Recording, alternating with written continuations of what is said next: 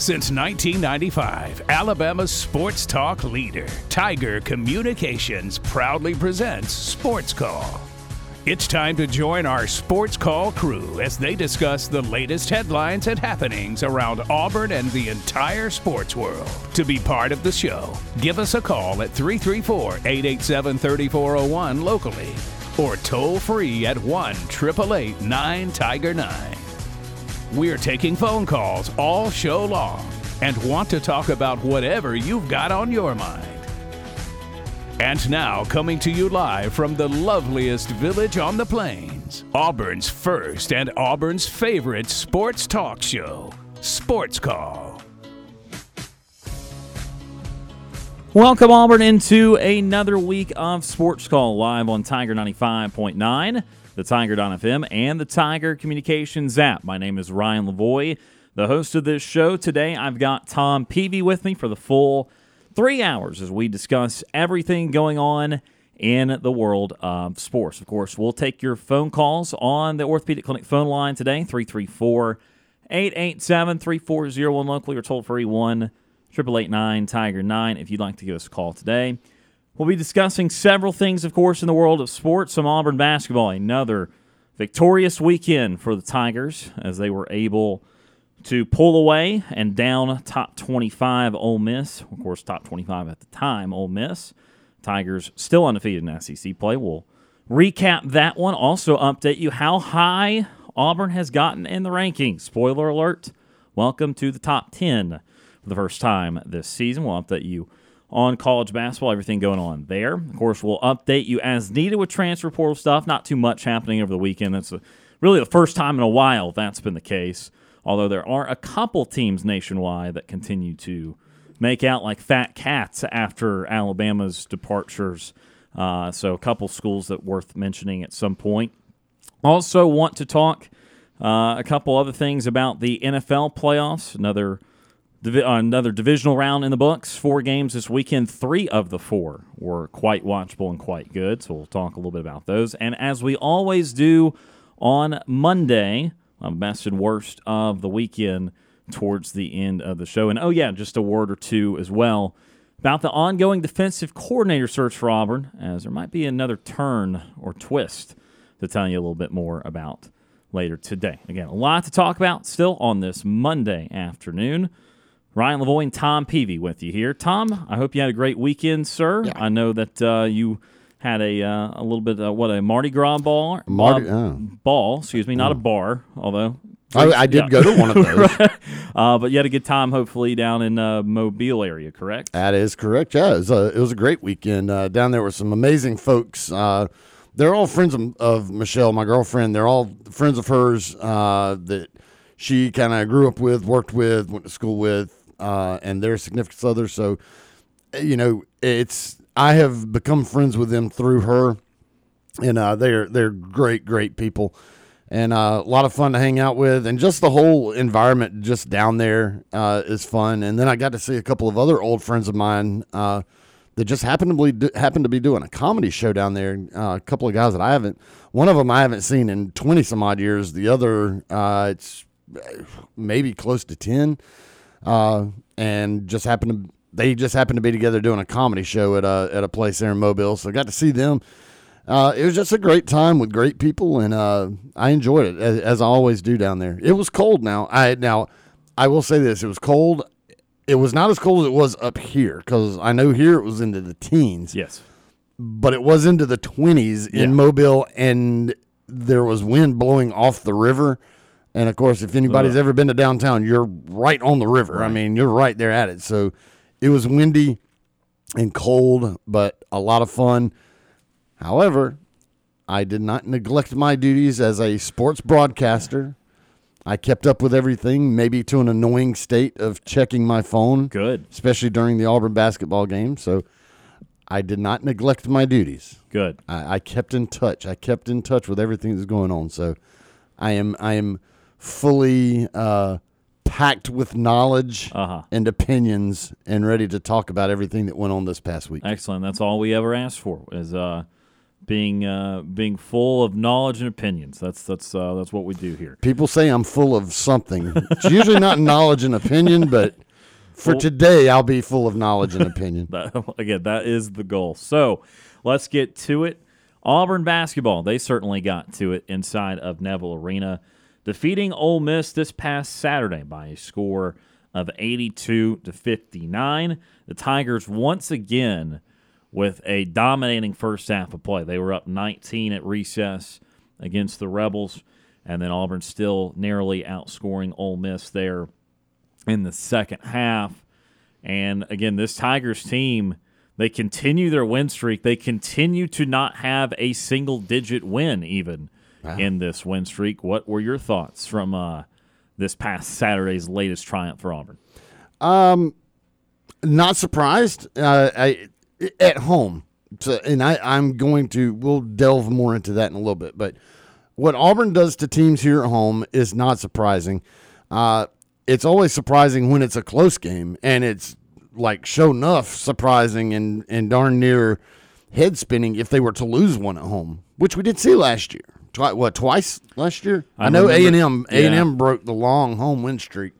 Seems like there was another one that Auburn dropped. I think they lost to Alabama, didn't they? Didn't they get swept by Alabama? I think Auburn did get swept by Alabama last year. That's right. Yep.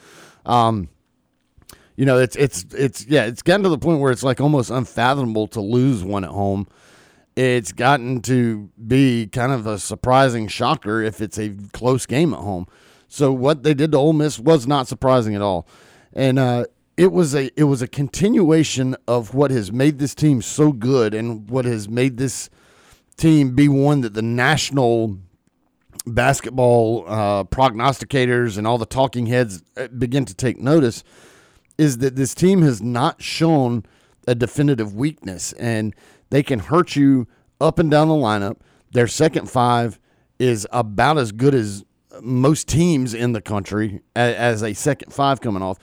It doesn't matter what player on that team is hot, what player is not, somebody is stepping up and doing damage.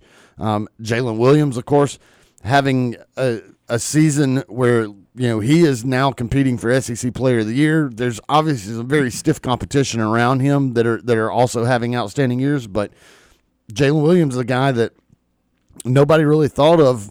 Everybody thought he was a good player, but not SEC Player of the Year type. But, I mean, he's putting up those numbers both nationally and in the SEC where he is in that conversation. Chad Baker-Mazzara having a great season. Of course, Johni Broome having a great season. Dylan Cardwell having the best season and of his career and looking like he's having the time of his life playing basketball right now. And so there's so many different things with that makes this team good.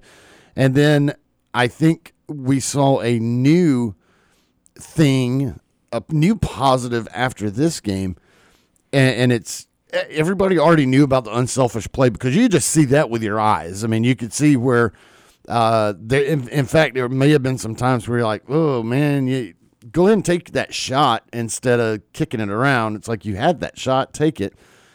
Unselfish. But then when you hear post-game that Chad Baker-Mazzara is getting ready to get subbed into the game in place of Leor Burman, and he tells Bruce, no, don't put me in right now. Leor's got something going.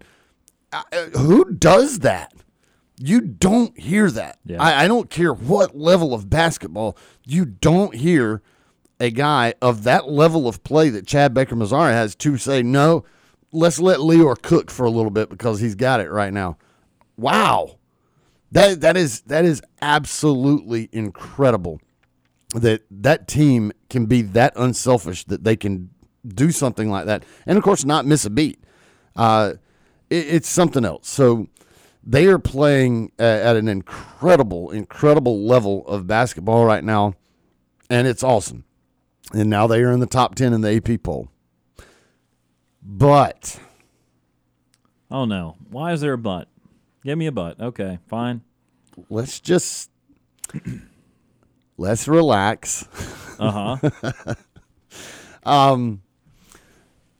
I'm not going to sit here and say Auburn, quote unquote, hasn't played anybody yet. No, they've played plenty of good teams. Right. But their biggest competition is still ahead of them. Right. That is fair. They have zero quad one wins right now. Out of all the teams that I forget how I saw it. It's like the teams that are like in their Ken Palm something or another. Yeah, they're like the only one that does not have a quad one victory right now. Their quad one games that they've played, they've lost. That's about to change, and that's why. For as great as this team has been, for as great as they've looked, for all the great feelings that are here, anybody that thinks that Auburn is going to run the table the rest of the way, you need to pump the brakes real hard. There will be some losses coming, and I don't want it to happen, but it's a very good possibility that one could be coming Wednesday.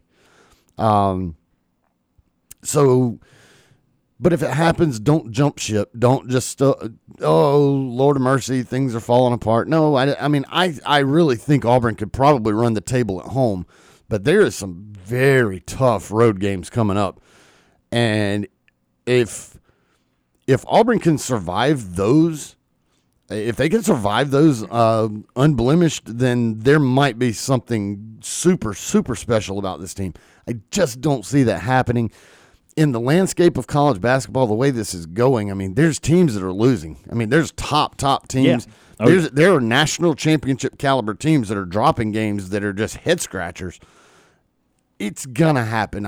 It's just that's the nature of basketball. That's how things go. I don't want to see it. In my heart of hearts, I want Auburn to run the table the rest of the way and get to the NCAA tournament with the only two losses being to Baylor and Asheville. Appalachian State. Sorry. Why did I say Asheville? They did play UNC Asheville. They did. Beat them in Huntsville. I don't know why I said Asheville. Same state. Anyway. I mean, starts with an A.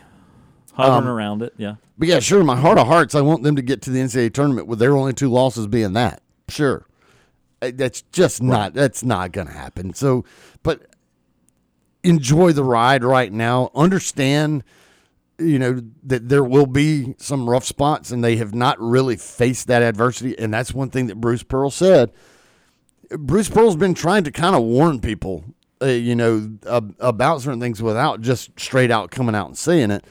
But one of the things he said is how great this team is playing, how much fun they're having together, how unselfish they are. Yeah, that's cool. They have not faced the adversity yet. Now, how will this team react when they actually face adversity? How will this team react if they go to Tuscaloosa Wednesday and all of a sudden they find themselves down by 12 points? Yeah. Then what happens?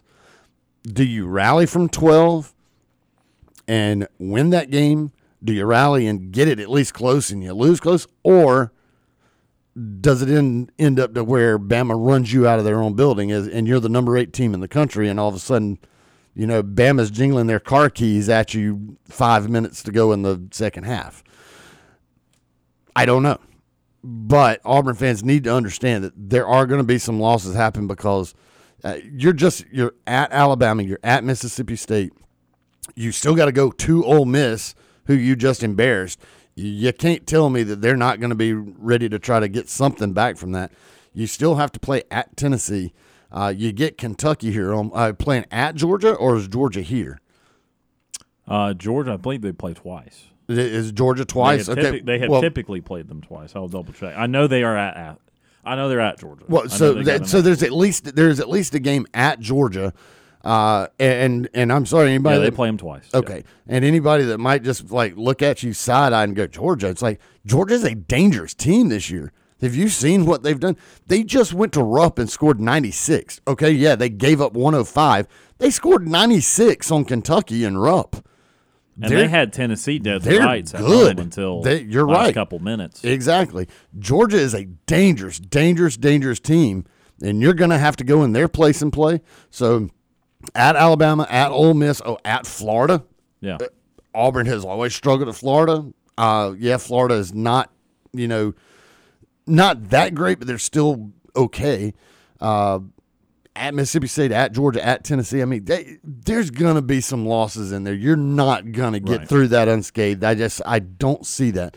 Now, I want it to, but I think the realist of me sees that That's just not, I mean, the best of the best don't even do that. Sure. So, yeah, enjoy the ride, but also kind of pump the brakes just a little bit. You know, let's not anoint Auburn as the national champions all of a sudden. Yeah, so, yeah, and certainly we'll get back to the positive things they did in Ole Miss. Second, but I don't mean that as negative. I'm just saying realism. Right. Realism. Well, and to your point, I was looking this up. So there's 6 power conferences in basketball. It's the Power 5 of football that you all know and love, although the Pac-12 is dying. Got one last year. Plus the Big East. Big East has obviously Creighton, UConn, Villanova, Marquette, etc. So it's a power league in basketball. There's 6 power leagues. Sure. There are only 2 teams in the Power 6 leagues that are undefeated in conference play. Already down to 2. Auburn and North Carolina. Yeah. And that's it. Everyone else has lost. Even number 1 UConn, everyone else has lost a game already in conference play. So I saw, you know, a little bit of what you're referring to. Hopefully the very few that think that Auburn might go undefeated in conference play realize that, again, this is not football. I think there's people that have not watched a lot of college basketball. Right. The positive part of it, though, is the way in which they're beating these teams. Because everything you said is correct. Auburn's going to lose a game, probably lose a couple of road games. Sure. Plus, there is the tough Kentucky team that will come to Neville. That will be the losable home game. Right. And again, there will be a couple others. There's always one that just stuns everybody and that sort of thing. That's just college basketball. Again, the number 1 team in the country has already lost a conference game, and they will probably lose another conference game. That's, again, how it works in basketball. But what has been so impressive about this Auburn team is how thoroughly they are spanking these teams that are not on their tier. And that's the good news, is they are not playing down to their competition. They are respecting everybody, and they are taking care of the teams they should take care of. Like, they are better than Ole Miss, and we know that. Well, they didn't let Ole Miss hang around. They were up basically 20 at half. They got the lead to around 30 in the second half. And even LSU, I know that they decided that they were done for the day with about 12 or 13 minutes left in that one. But again, when they did that, they were up like 30 points. So again, they are thoroughly blasting these teams. Mm-hmm. And so, yeah, there is a little bit of an issue of not playing the entire 40 minutes perfectly, or as you said, these teams are not top 25 teams. But again, they are doing something that other teams are not playing this way. Like, for example, Arizona. I'm going to go ahead and give away. Auburn's number 8. If you did not know that, Auburn's up number 8 in the AP poll. Number 9 is Arizona. They jumped Arizona. Yep. Arizona did not lose last week. But the reason Auburn jumped Arizona is on Saturday, Auburn beat Ole Miss by 20-something points, right, while Arizona was losing at home to a bad UCLA team, a 500, not going to go to the tournament UCLA team. They were losing for about 35 minutes in that game. They did not take the lead till around the under 4 timeout at home. So that's a lesser team that Arizona's way better than, or Auburn's way better than, yet they went into Arizona and were up for 35 minutes. And so the point is, yeah, Arizona won. That's the main thing. That's the most important thing. But the secondary issue here is, okay, Auburn could have done that. Auburn could have been trailing Ole Miss for half the game, or trailing even the Texas A&M, who gives them fits. And while that was close, Auburn still led the whole way just about on A&M. There was one little sequence early in the game and one, like, 30-second moment in the second half where A&M led. Other than that, Auburn's winning. And all these other teams, Auburn blowing them out. And that's even not necessarily normal, because some of these teams, even at home, will have whoops for 30 minutes and then wake up just in time to win with the home crowd and that sort of thing. So that's the element to it that is why Auburn has gotten this high and why they should be this highly ranked, despite not having any real meat on the schedule yet. Now, it's not for lack of trying, sure, because, again, you play Indiana. You expect Indiana basketball to be relevant, and Indiana's just not having a good year, and they might end up having to move on from Mike Woodson. They might miss the tournament. None of Auburn can do about that. Baylor is still the best team that Auburn's played this season, and Baylor has taken on a few conference losses now, but they are still ranked. I tell you, if Auburn played that game now, Auburn would win that game, because even in that game, Auburn led the majority of the game. They started turning the ball over with seven minutes left. Yep. Game and away. That's why they lost a close one. Otherwise, I don't think they're going to do that at this point in the season. So I believe they'd win. So that's the one real game. And then look at Appalachian State. I'm not going to. I think Auburn wins that one 9 out of 10 times, and that's one of those that happened. If you're keeping up with it, I think App's up to 15-4. Yep. They might very well win that smaller league. And again, it's the biggest game they've ever played. They have 8,000 seats. Okay, I mean, there's some teams that are going to only have 7,000 or 8,000 people when you play even in the SEC. Auburn's is 9. Now their 9,000 is amazing. Mm-hmm. Auburn's is the best 9,000 you can get in the sport right now. But I mean, the reality is App State had a environment that was pretty SEC like, even if only for one game. So even that, I think, prepared them to a degree for these other road games. Now, we'll get more into it tomorrow and Wednesday. The Alabama game is going to be the first, this is a tournament team. Yeah. This might be a back-end top 25 team, just depending on how things finish out the rest of the year. That will be the first actual road game where you have to play at or near your A game. They have a player who is also a legit SEC Player of the Year type guy. Yeah, Mark Sears. Yes. Yeah, he is – around 20 points. He is outside threat, inside threat, even though he's a smaller guard. And, again, he's quite good. So, and we will break them down more thoroughly. But they have a player. They have a baller. Yes. Auburn's going to be a little unfortunate in that I'm almost promising you the individuals are not going to get much recognition in the postseason awards because of playing 22 and 24 minutes a game. Right. Like, Johni Broome is a guy that I think would at least make second team, but probably the way he has been playing lately would make first team if he played 30 minutes a game. Sure. Because he would average 19 and 10 or something in there. Right. I think he's right now averaging about 14 and 7, which is a quality player. But when you play, I think he's averaging 22 minutes a game right now. So you project that out another 8 to 10 minutes. You give him another 5 to 6 points, another 3 to 4 rebounds. Again, that's your 20 and 10 type of player. It's just that's how this team is, because when you aggregate him and Dylan Cardwell, who you brought up initially, they are both combining for this absurd amount of production. Right. And Cardwell's improvement has been crazy to the point where I did not think he'd ever get this. Yeah, Broome is 15-8 right now on 23 minutes a game, and Cardwell is 6-4.5 in 15 minutes. So the two are combining 21 points and about 13 rebounds out of your center spot, which is, again, just incredible production. And it's also got the block shot element, 3.2 blocks per game when you average out the 1.9 for Broome, 1.3 for Cardwell, so that part of it's the same. But that's the kind of thing I mean. Like, if Cardwell was not playing well or Auburn was a different style of team, Broome would be playing 33 minutes a game, not 23. And unfortunately, these people are going to look at the numbers a little too much. Like, I'm skeptical of that. But Broome has been good. Just about everyone on this. Jalen Williams has been awesome for 10 straight games. Been just awesome. And that shows no signs of slowing down right now. Yeah, well, and my thing is the postseason individual awards, that's great, but obviously, and that's, it's one of those things that kind of goes into the team aspect of it. Would you rather have the one guy that is the All-American, but you lose a whole bunch of games because everybody else stinks, but you got one great guy? Or would you have a team that is just the way Auburn is built right now, and it's okay, so you're not going to get the All-Americans maybe on there because of they just don't play as much because you're so deep. I would take the wins, I would take the team aspect of it. And that's the thing is when you look at this group up and down the roster, and that's why when I say that, there's going to be some losses in here, also that part of me goes, well, how?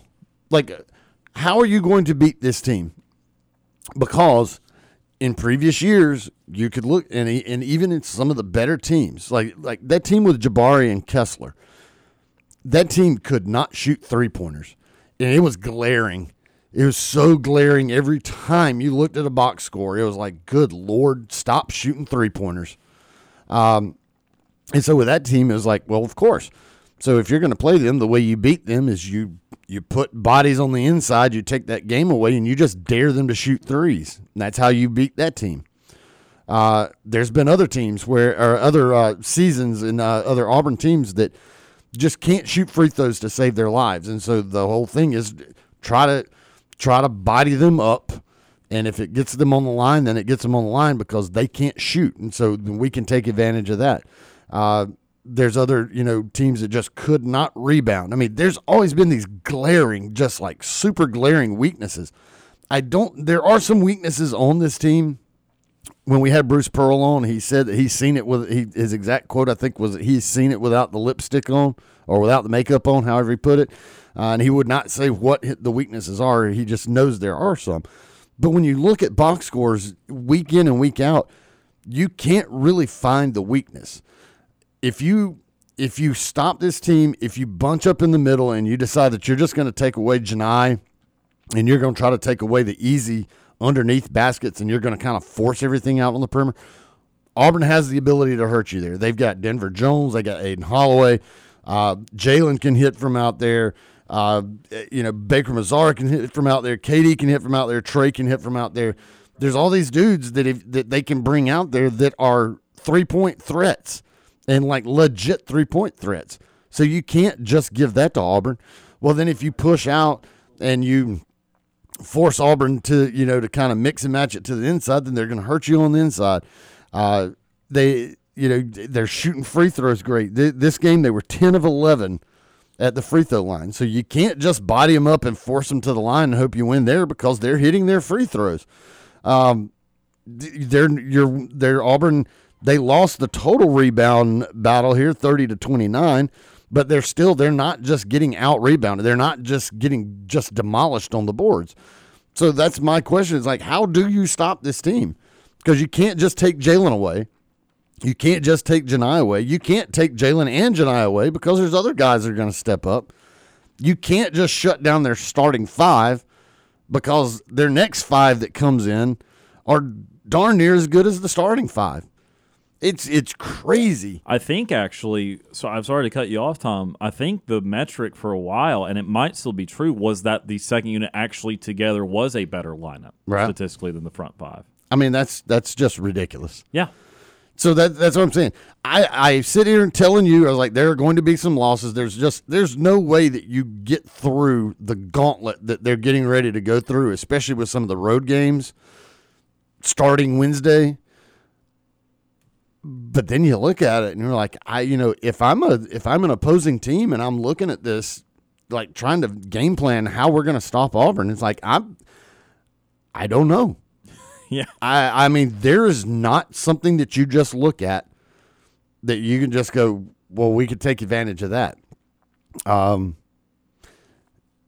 Maybe transition. I mean, but yeah, if you, I would say. Getting out in transition not letting Auburn's defense set. Yeah. That's. I mean, I think that's the only thing is I think you have to outspeed the speed that they have. But it starts with getting a stop. Exactly. If you can't get a stop, it's very hard to run. Yeah. So that's the first part of it.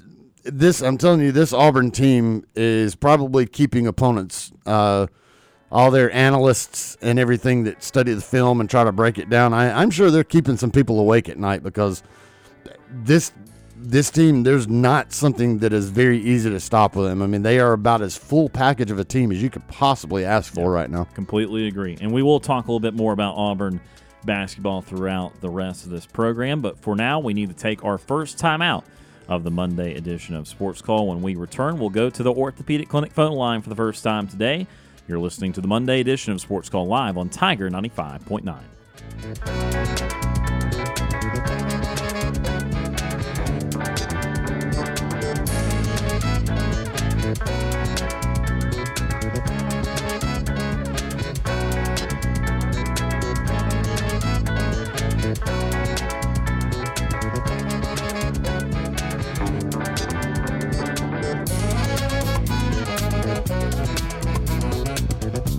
We need a timeout.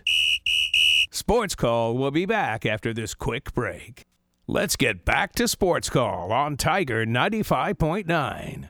Feel free to give us a call at 334-887-3401 or toll free at 1-888-9-TIGER-9.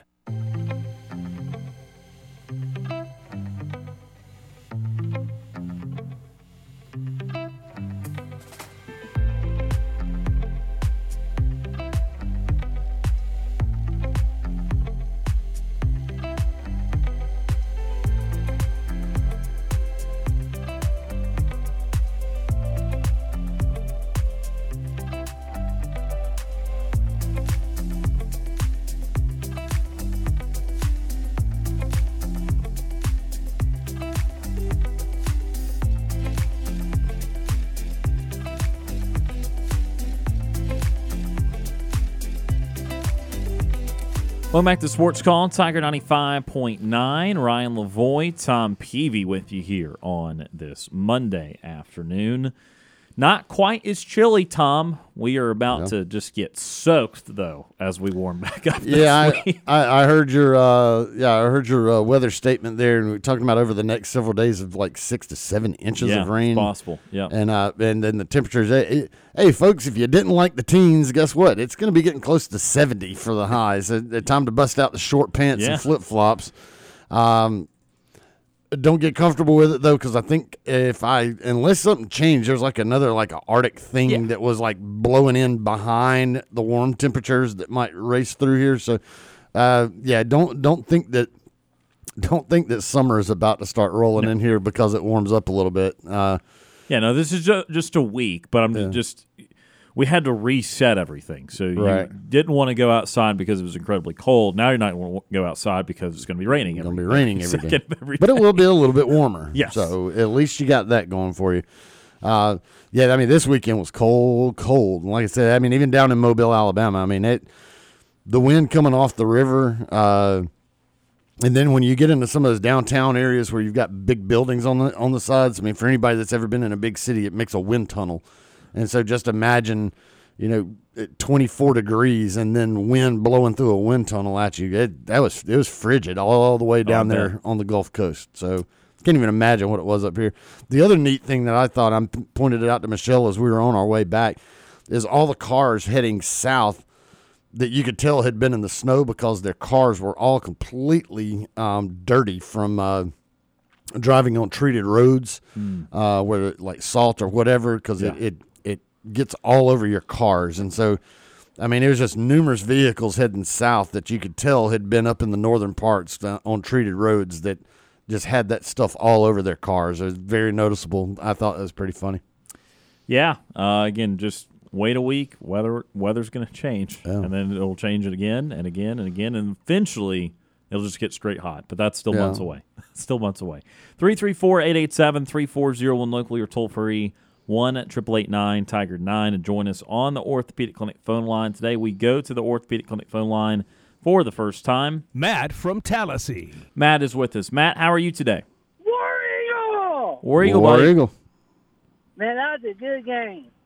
Yes, it was. They dominated. I'm glad we beat Bama. Ole Miss. Oh, you're talking about women's basketball. I'm talking about women, yeah. Gotcha. Yep. I'm glad we beat Ole Miss, too. Yes. So, hi, Tom. Hey, what's up? Let me guess. Your girlfriend's working, and she didn't pick a trivia question for you to ask me. That she is. Yes, she is at work, and I have not had a chance to get the trivia question from her because we've been in Mobile, Alabama all weekend. So, I will try to get that from you, for you. Hey, Tom, I'll be nice. I won't charge you. Or I won't fire your girlfriend, and I won't charge her. I'll be nice today. Okay. I'll let it slide. I might be trying to get her in here Wednesday for the last part of the show, potentially. I can't call Wednesday. Well, you can listen to us. Yeah, I can call Monday. I might can see if I can call Wednesday. I gotta ask my mom first. I gotcha. If you don't hear from me Wednesday, like I said, maybe I can call Monday and stuff. So. But, hey, I want to talk about the men's game for Wednesday night. Do you think that we can beat Bama? Because I know Bama, they're going to be ready to play. They're going to be mad. and they're going to try to knock us off and lose and not go undefeated. Do you guys think that we can probably beat Bama on their court? If Tennessee can beat Bama, you think we have the chance to beat Bama? And what do you think about us playing Florida after that? So I think that Auburn can absolutely beat Alabama there. I think Auburn can beat anybody in the country. I legitimately think Auburn could beat any team in the country right now. However, that game against Alabama in Tuscaloosa is going to be absolutely the toughest game that Auburn has played all season long. They've had the two losses, and that's what that was, but this is an Alabama team that, while they do have some losses, they are very, very good, and you're having to go and play on their home court, and that atmosphere is going to be crazy. So, Auburn can definitely win, but this is going to be the toughest test that Auburn has faced all season long. What do you think about us playing Florida on their court? Going to be tough. Now, Florida game is later on. It's at Alabama and at Mississippi State. I think is the way the schedule goes. But I listen. Anytime you play on the road in the SEC, it's going to be tough. Auburn they've proven that they can win on the road. Going to a very tough environment at Arkansas and doing what they did to the Razorbacks was impressive. They went to Vanderbilt and got a win. So, I mean, Auburn has shown that they can win on the road, but some of these are going to be tough. Alabama's going to be really, really tough. And Florida, while they have not really been that great, I mean, that environment there at Florida is pretty good. That's a tough environment to go in and win, and it's a place that Auburn has not won very much at. Yeah, well, here's a question for both of you guys, and I'll start with you first, Ryan. Do you see us probably, like, is Auburn's favor in any of the games, like against, say, Bama or Mississippi State or Florida or Georgia, or are they underdogs in some games? So I don't know what the line against the Alabama game is right now, but the first line that I saw come out had Alabama favored by a point. Now, that may have changed. Right now, with all of those other games, Auburn would, the only teams that Auburn may not be favored against would be when they play Tennessee, when they play Kentucky. Right now, Auburn would be the underdogs in those games. They may end up being an underdog at Alabama when it's all said and done. I know that, like I said, it started out as a 1-point. I think the others they would be favored in, but it may be really close on the road. Now, whenever Auburn's playing somebody at home, Auburn's going to be favored, and unless it's a big-time opponent, it's going to probably be a pretty big spread on that. Tom, you're saying that Auburn be favored against Georgia, at Georgia. Auburn be favored against, say, Florida. Say, when Bama comes to Auburn, Auburn be favored in that game. And when Tennessee comes to Auburn, we'll be favored in that game, right? If Auburn keeps winning, yes. If Auburn keeps winning, that's the way that will shake out. If Auburn keeps winning when they play Tennessee, do we have a double against Tennessee, or is that only? No, I believe it's just on the road. It's only on the road. So Tennessee does not come here. Just the way things are going, I don't think that Auburn will be favored against Tennessee in Knoxville. Even if Auburn keeps on winning, I don't think Tennessee is going to be the underdog at home against Auburn.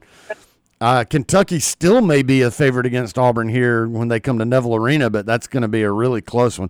But that's all kind of predicted on, like, what happens later on. What you got to look at is right now, that Alabama game, like I said, the one coming up Wednesday, I saw the first line that I saw come out had Alabama favored by 1. That could change. And will change, and so there's that. And then I don't know about the Mississippi State game. I would imagine Auburn's going to be favored on that one. It won't be a double-digit favorite. I'd imagine Auburn would be favored in that one by maybe 4 or 5. Do you think we'd be favored when we go to Ole Miss? If they keep winning, yes, but I don't think it would be by much. But hey, I'm going to cut it short. I was going to tell you when I was in Birmingham, I hit my head when I was doing a 50 backstroke and hit the wall. But, like, I got to go because my mom, we're home and stuff like that. But the board down, see if I have any questions. Like I said, I'll give you guys an answer next Monday. Sounds good, Matt. All right, War Eagle, guys. War Eagle, buddy. That is Matt from Tallahassee, Matt for Auburn, joining us on the Orthopedic Clinic phone line. Let's take one more quick time out. Back to wrap up hour number one right after this.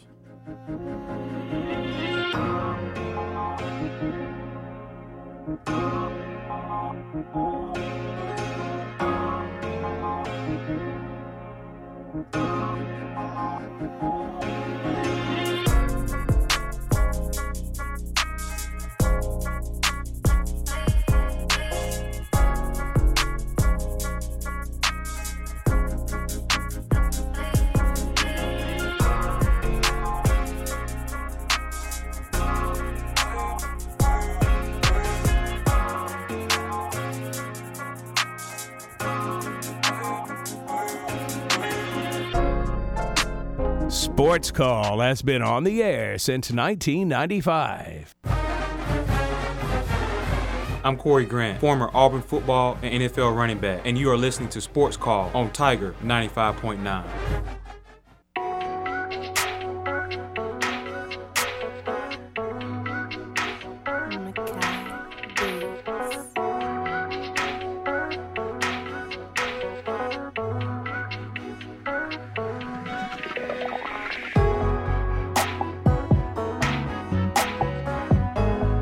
Welcome back to Sports Call, Tiger 95.9. Ryan Lavoie, Tom Peavy with you here on this Monday.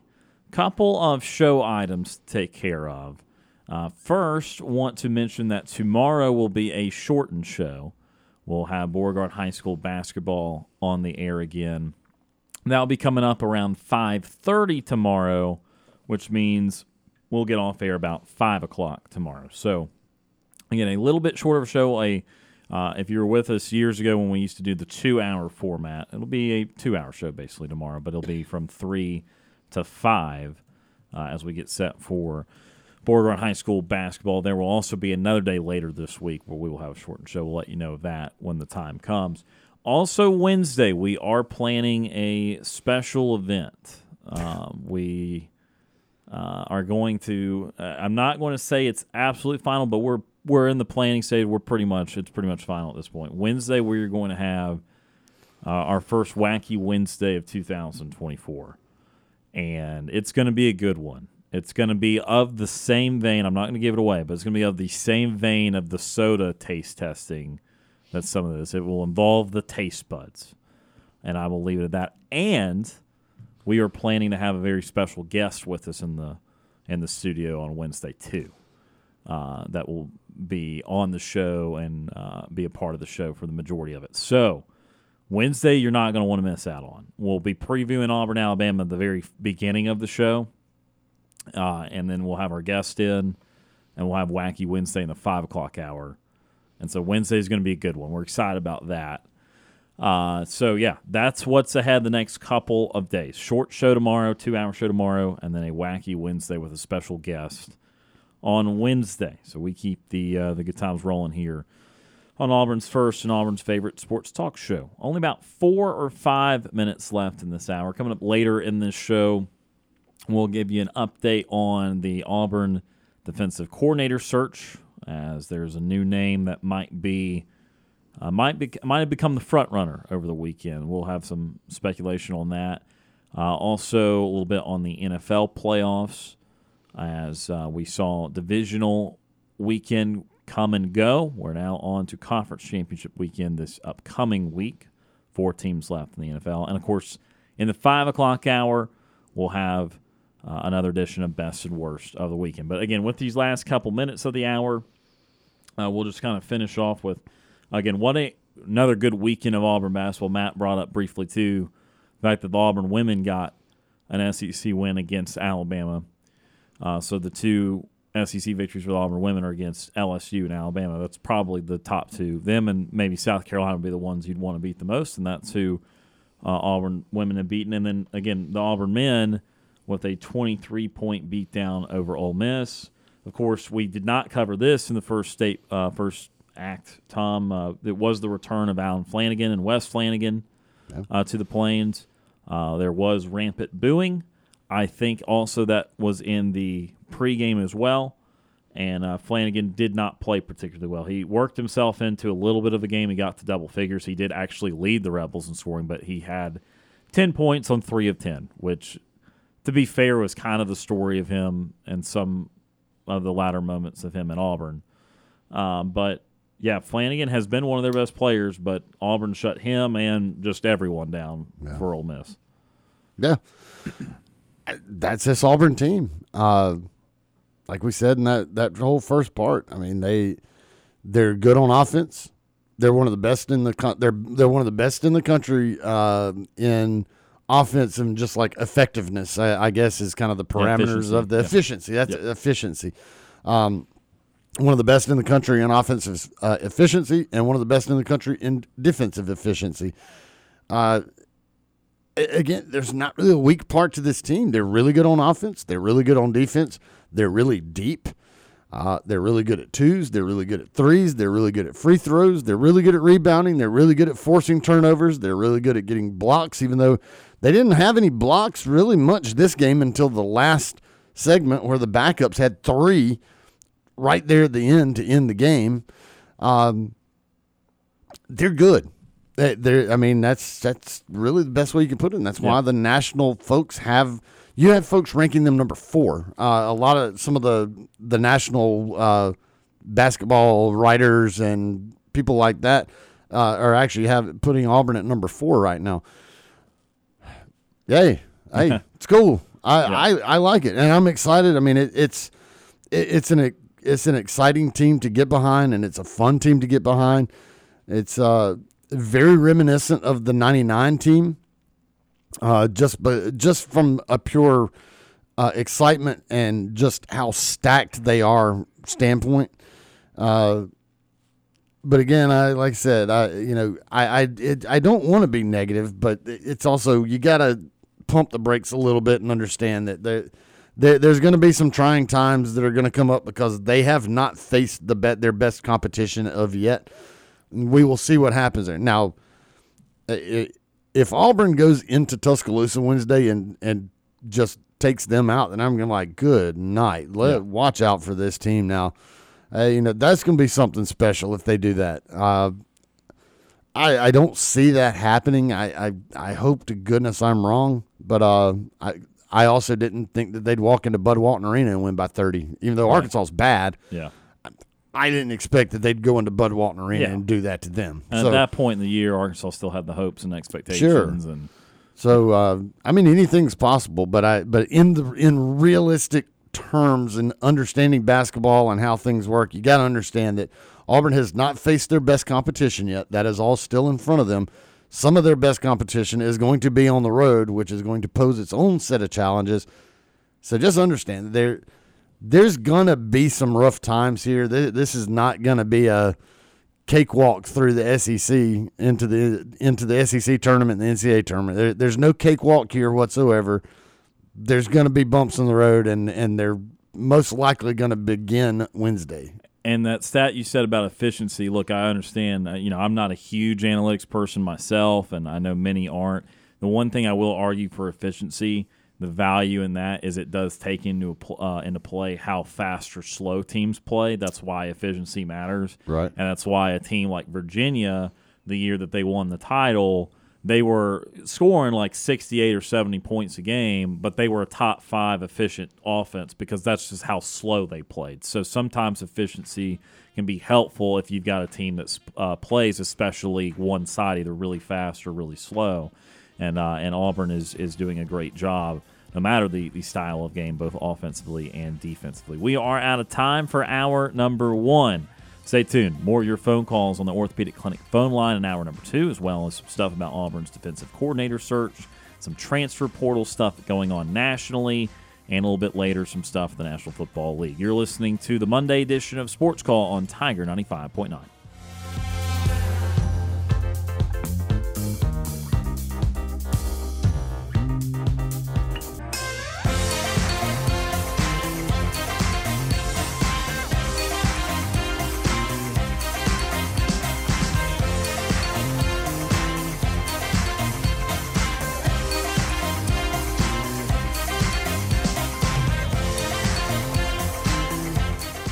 1 hour of our show is in the books. We've got more to come. Stay tuned for another hour of Sports Call right after the break.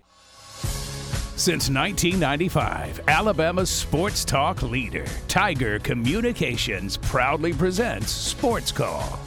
It's time to join our Sports Call crew as they discuss the latest headlines and happenings around Auburn and the entire sports world. To be part of the show, give us a call at 334-887-3401 locally or toll free at 1-888-9-TIGER-9. We're taking phone calls all show long and want to talk about whatever you've got on your mind. And now, coming to you live from the loveliest village on the plains, Auburn's first and Auburn's favorite sports talk show, Sports Call.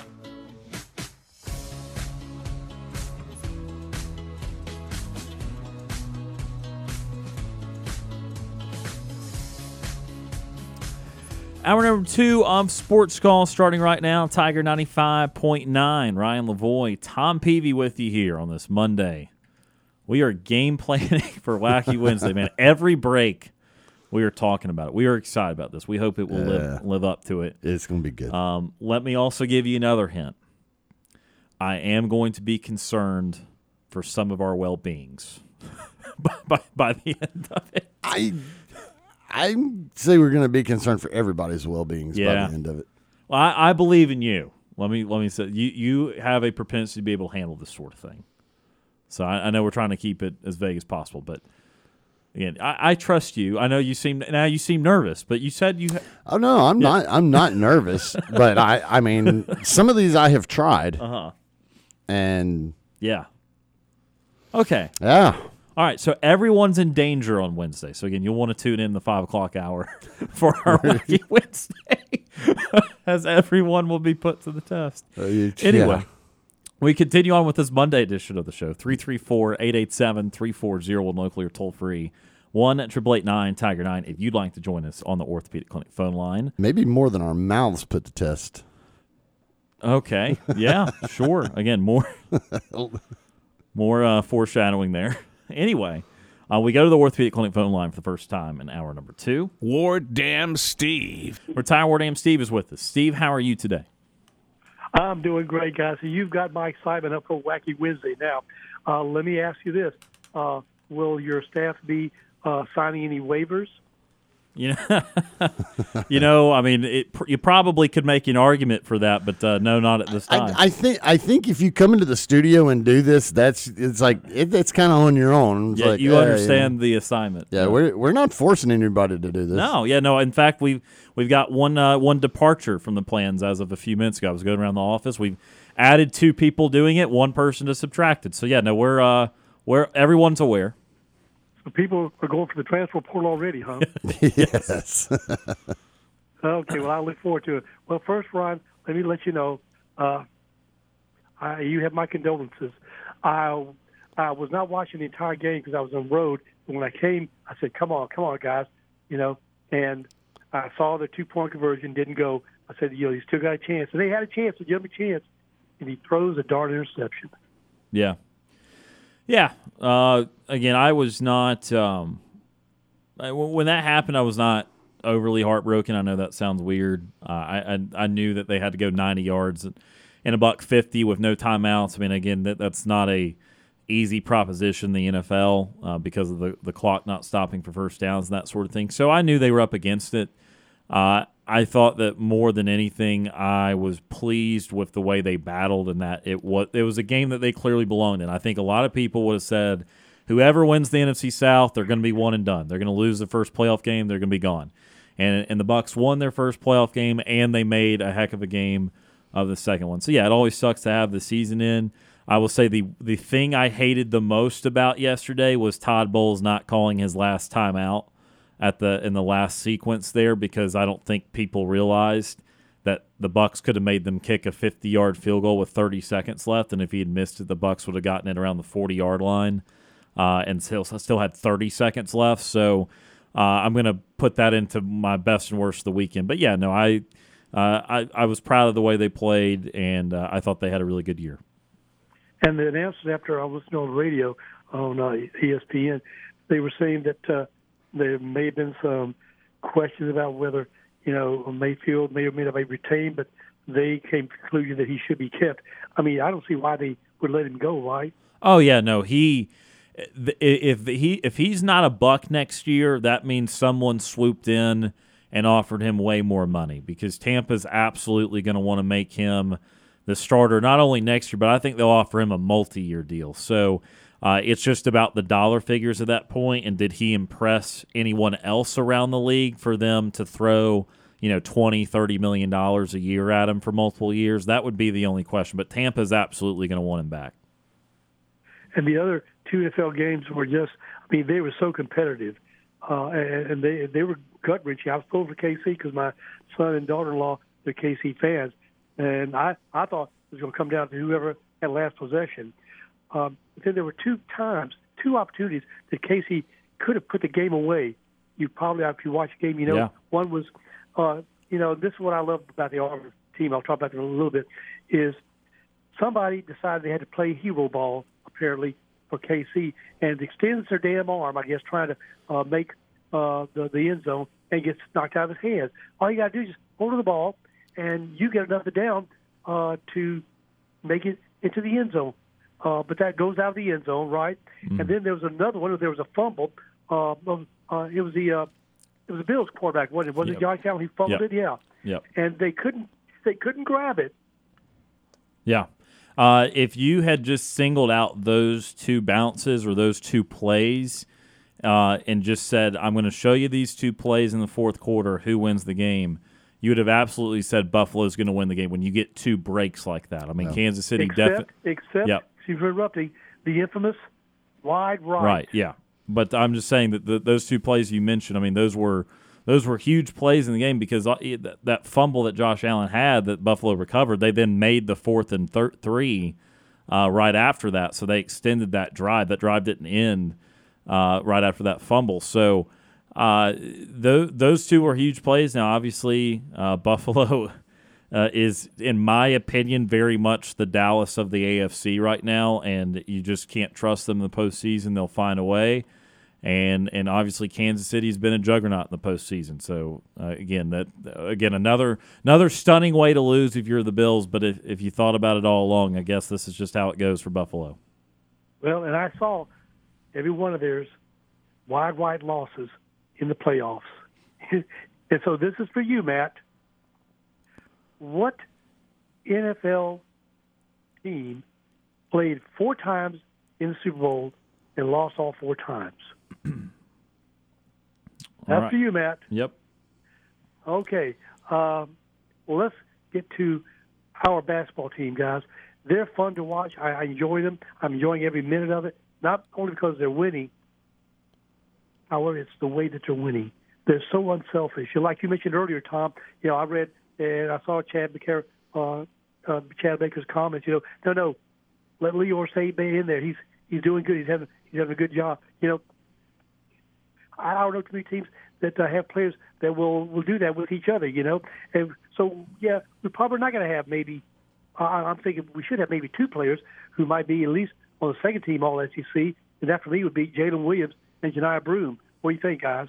Oh, yeah, no, I think that they are absolutely going to be deserving of that come the end of the season. And my simple thought earlier – in the show was that Johni was probably somebody that with more minutes would be on first team because of the impact that he has. I mean, he's at 15-8, averaging in 22, 23 minutes a game. A lot of these guys play 30, 32 minutes if they're the best or second best player on their team. So he and Jalen Williams may not finish with the most absurd stats that you've ever seen, but their impact on the game is every bit as high as all these guys that are top 5 and 10 players in the league. So they've both been great, and hopefully that continues.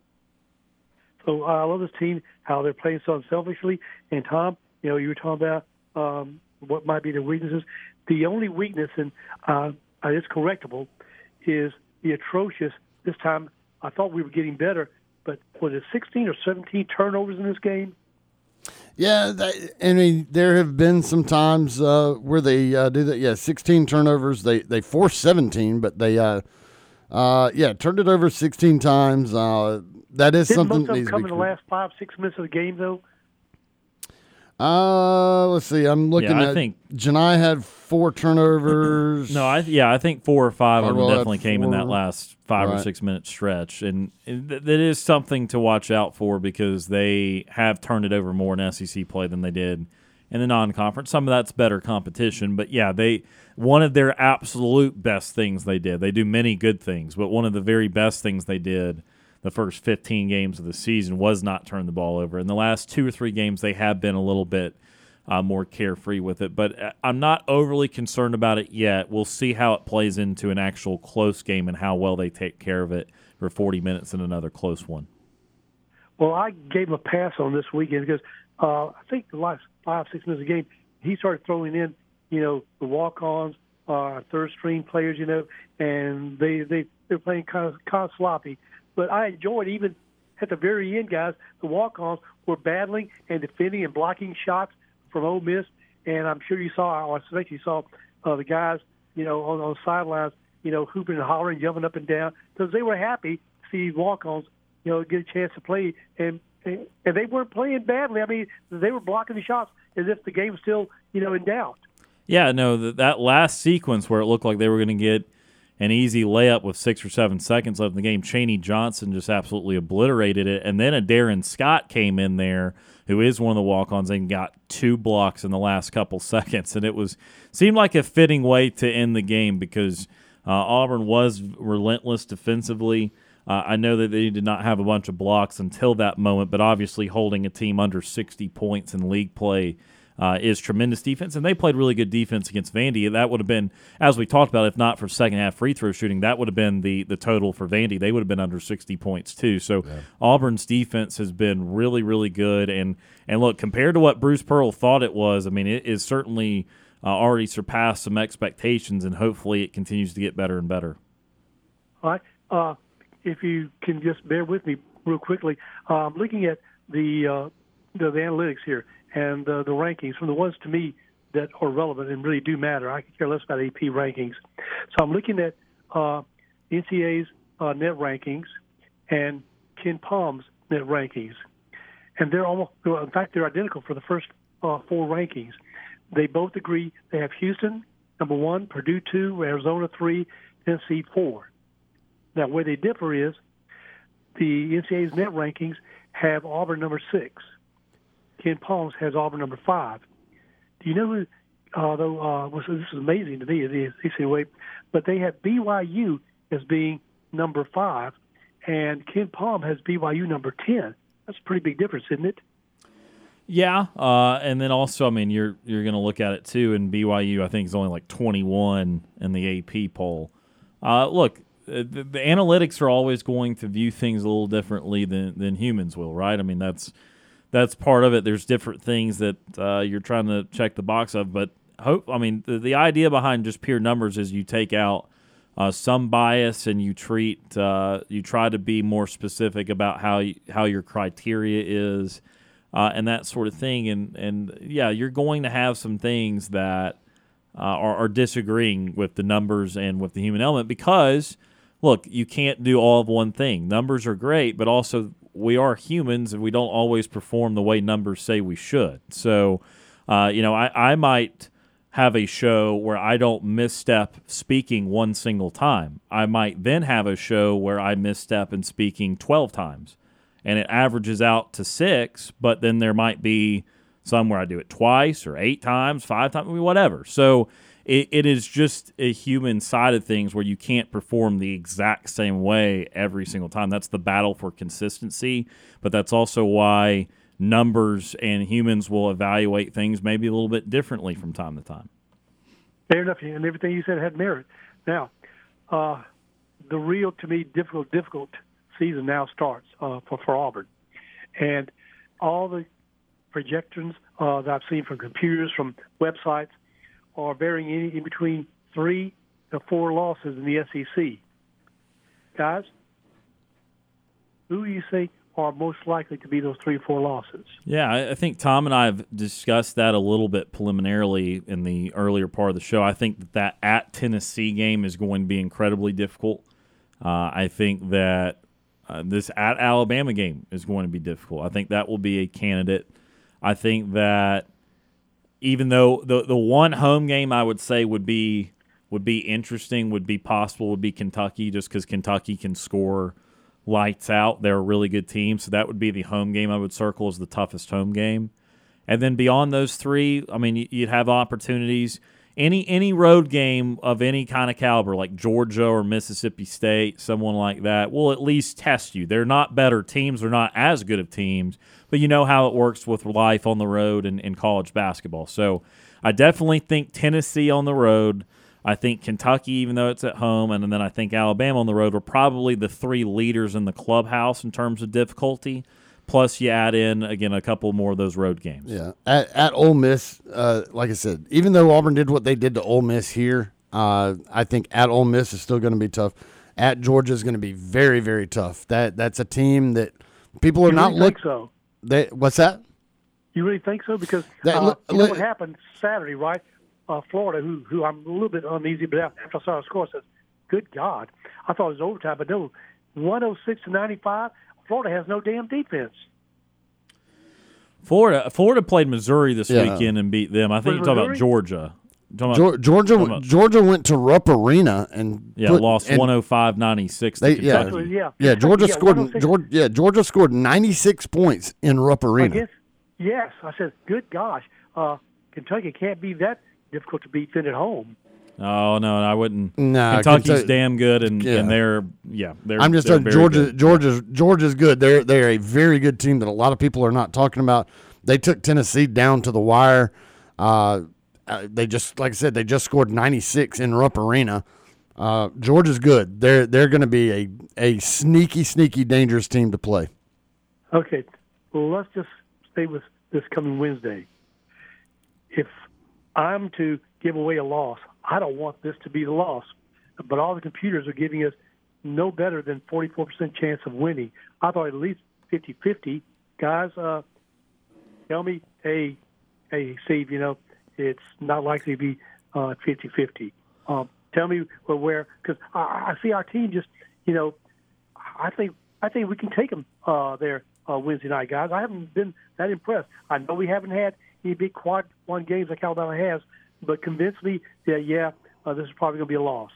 Well, look, I would say that, yes, I would give Auburn a little better chance than 44, but around the 50-50 mark. But also 44 versus a 48 or 49% chance, that's pretty small difference in my view. I know that you're trying to hit the halfway mark there, and that feels like it's a big deal. But in reality, it's 4 or 5 percentage points. So I don't think that that's a huge difference in the way I view it.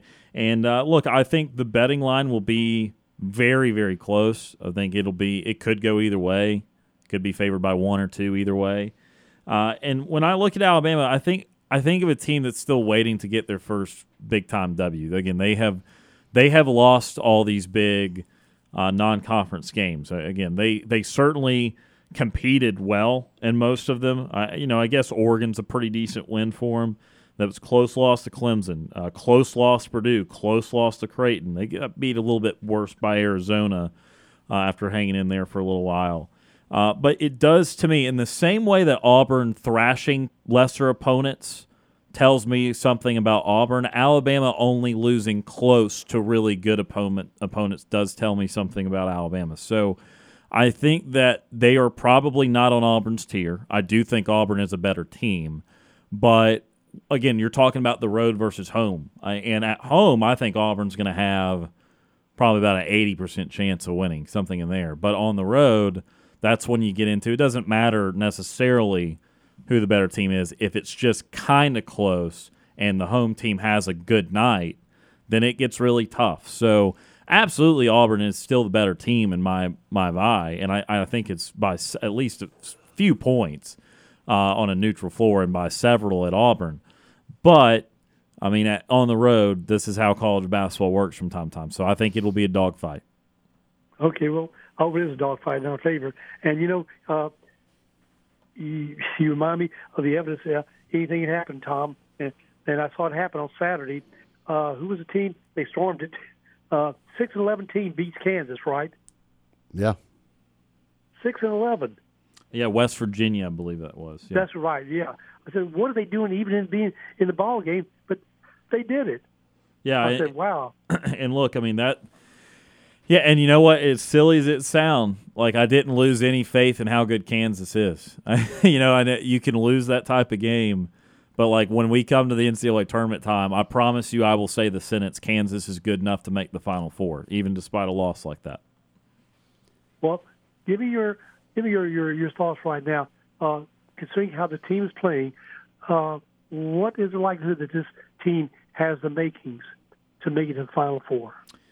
So percentage of probability. Yeah, percentages are tough. Yeah. Auburn is one of the teams that I believe has the opportunity. Let me start with that. Sure. And there's probably realistically 10 to 15 teams that can say that. What that puts the – I mean, again, and some of those would be a stretch. Like, I still respect Duke. I'm not sure that Duke is better than Auburn, which is a wonderful sentence to say out loud, by the way. But, I think Duke could still make it. I wouldn't rule them out, but they're a team that I do think Auburn's a little better than. Percentage-wise, again, this is going to sound like a small percentage. This is just the NCAA tournament, and this is how hard it is to make the Final Four.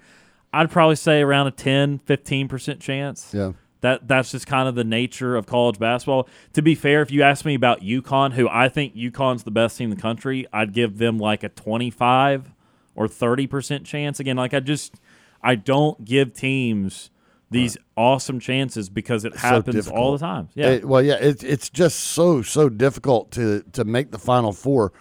It's difficult to make just the Elite Eight, and I mean it's darn hard to even really make Sweet 16. The thing I was going to say is the thing to take in consideration. Now, I want to see how Auburn is going to play in some of these tough games on the road, because that's where the great neutralizer comes into place when you get into tournament time, is that you're no longer at home. Now, granted, the team you're playing isn't either, so you have to take that in consideration, that you're not going to have the Neville Arena jungle behind you to feed off of, and you're going to have to be able to show that you can win games on the road against very, very tough teams, and then that's going to make you feel at least a little bit better about winning on a neutral floor against some of these tough teams. So, I agree with Ryan on the percentage there. I mean, I think it's got to be low, but it's going to be low for anybody that you're talking about right now, because it's just so difficult to get to that highest level. Think of it one other way, Steve. I know we're going on in here, but think of it this way. Even if you're UConn, even if you're the number one team in the country, if it's chalk, like if there's no upsets, you will have to play a 4 seed in the Sweet 16, and a 4 seed will be a top 16 team in the country, which means you will basically have to play two top 15 or 16 teams just and beat them both to make the Final Four. That's even for the very best seed in the entire tournament. That's still the level of competition they have to beat to make the Final Four. And Auburn did it 5 years ago. Yes, they did. And this is the 5th anniversary, so maybe I'm trying to make some superstitious comparisons here. All right. Can I real quickly go to the NFL, guys? Yeah, real quick. Okay, real quickly. Kansas City's played the heart out. Buffalo Bills, we talked about that. And I felt badly for Anders Carlson. Yeah. They're missing that field goal. But it happened. But here's something I want to bring to your attention. I just saw it from Bleacher Report. And it says, NFL rumors, momentum exists for the league to change the rule for fumbles out the end zone. Have you read that article? I have seen that. There, that's a rule that the NFL is talking about, that they're going to evaluate and see if they want to change that. Because, they pointed out, look, when a ball is fumbled, it goes out of bounds, the offense gets it back. Or whatever, and it doesn't apply, though, in the end zone. Do you know the reasons behind the origins why that was made different when it goes in the end zone? I don't know the origin. I don't. No. I was just curious what made the distinction for them, than just treated it went out of bounds. Yeah, I mean, look, I don't know if it has something to do when you think about kickoffs and how kickoffs, if you kick them out of bounds prior to the end zone, it is a penalty on the kicking team. You're not allowed to do that. However, if you can successfully kick it past the pylon through the end zone and then out the side, it's a touchback. I don't know if it pertains to the same line of thinking there. But it is something that, again, I have a couple friends that are very passionate about that rule. They like to see it changed. And I still contemplate it every time it comes up. I'm a case by case basis. I'm still trying to think about it. And can't say enough about Ms. Bonner getting her jersey retired, and they're beating Alabama after coming from behind. And both of our men's and women's diving swimming teams beat Alabama over the weekend. You know that, guys, right? Yeah, very successful week for Auburn athletics. So there you go. All right, guys. Hey, thank you so much for giving me the time to ramble and hear your comments and thoughts. And I know the show's shortened tomorrow, so I'll do my best to get on there before you get off the air. And I am waiting with anticipatory anxiety and excitement for Wacky Wednesday. So until then, have a safe afternoon and evening, and Royal, guys. Royal Steve, appreciate that phone call. That is retired Ward AM Steve joining us on the Orthopedic Clinic phone line. Hope everybody is anxious for what we're going to do Wednesday. I'm anxious to participate. That should be. I'm anxious to host this thing. And also, I think we're looking at 6 or 7 people in the studio for it. So it's going to be... Including a special guest. Yes, a very special guest. So it's going to be a good time. I'm very excited about it. It's a proper way to start a year of Wacky Wednesday. Let me put it that way. We're going to go ahead and go to our next timeout of the show. When we come back, let's talk a little Auburn defensive coordinator search. Hadn't gotten to that yet today. There is a little bit of an update on that front. We'll tell you about that and more next.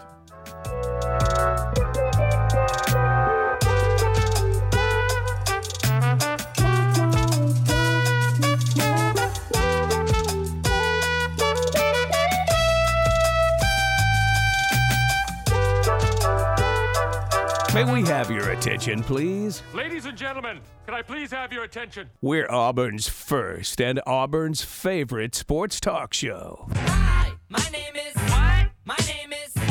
My name is... Sports Call on Tiger 95.9. This is former Auburn football player Danny Skutak, and you are listening to the Abby Award-winning Sports Call Auburn.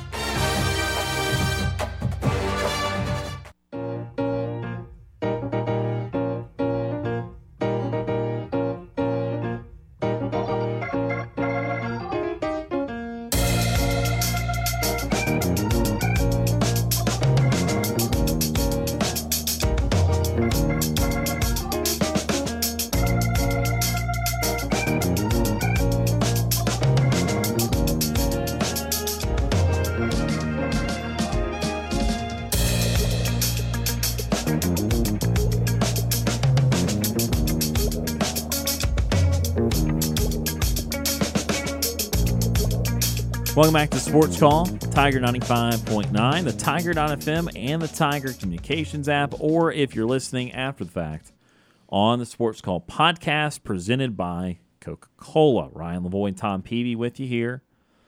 Again, if you miss anything at all, you can go back and check it out on that Sports Call podcast, available wherever you get your podcast, and that podcast can be coming pretty handy if you can't listen to the live show on Wednesday. Again, we're going to have special guests. We're going to have a Wacky Wednesday.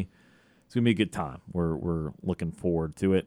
And also take you inside baseball. I think this is now 4 consecutive times we have come back from break talking amongst ourselves before the break about Wacky Wednesday dynamics. So, well, I mean, it's one of those things that we – you know, we're trying not to give away everything. It's not. This is not one of those that we can just show up and do. Right. This is a special event. It takes some planning, takes some logistics. Yes. Involving multiple people in some logistical things, and so it's going to be great. But this is definitely not one where I can just come in here and read a script and tell you some scary stories or truth stranger than fiction. This is not that. This is taking some work. Very much so. It's going to make it worth it, though. It will. It will indeed. Hopefully. Well, it's going to be great entertainment. It will be great entertainment. Yeah. That 100% it's going to be great entertainment. Are we all regretting life decisions by 6 o'clock? Sure. That's very possible. That is in play. But are we regretting life decisions by about 10 or 11 o'clock? That's another sign of the equation. That's why I said we might not just be hurting our mouths. Yes. So anyway, that's coming up on Wednesday, our first Wacky Wednesday 2024. All right, Auburn still needs a defensive coordinator for 2024. Right now, Charles Kelly is one of the defense coordinators at Co-DC. Of course, a master recruiter, has been a defensive coordinator a couple different times in the sport already. But, again, he is not the sole defense coordinator. He is going to be a co-defense coordinator. So Auburn's search continues. We talked to Brian Matthews last week, and the thought was still prevailing at that time that Chris Kiffin would be the main target for Auburn.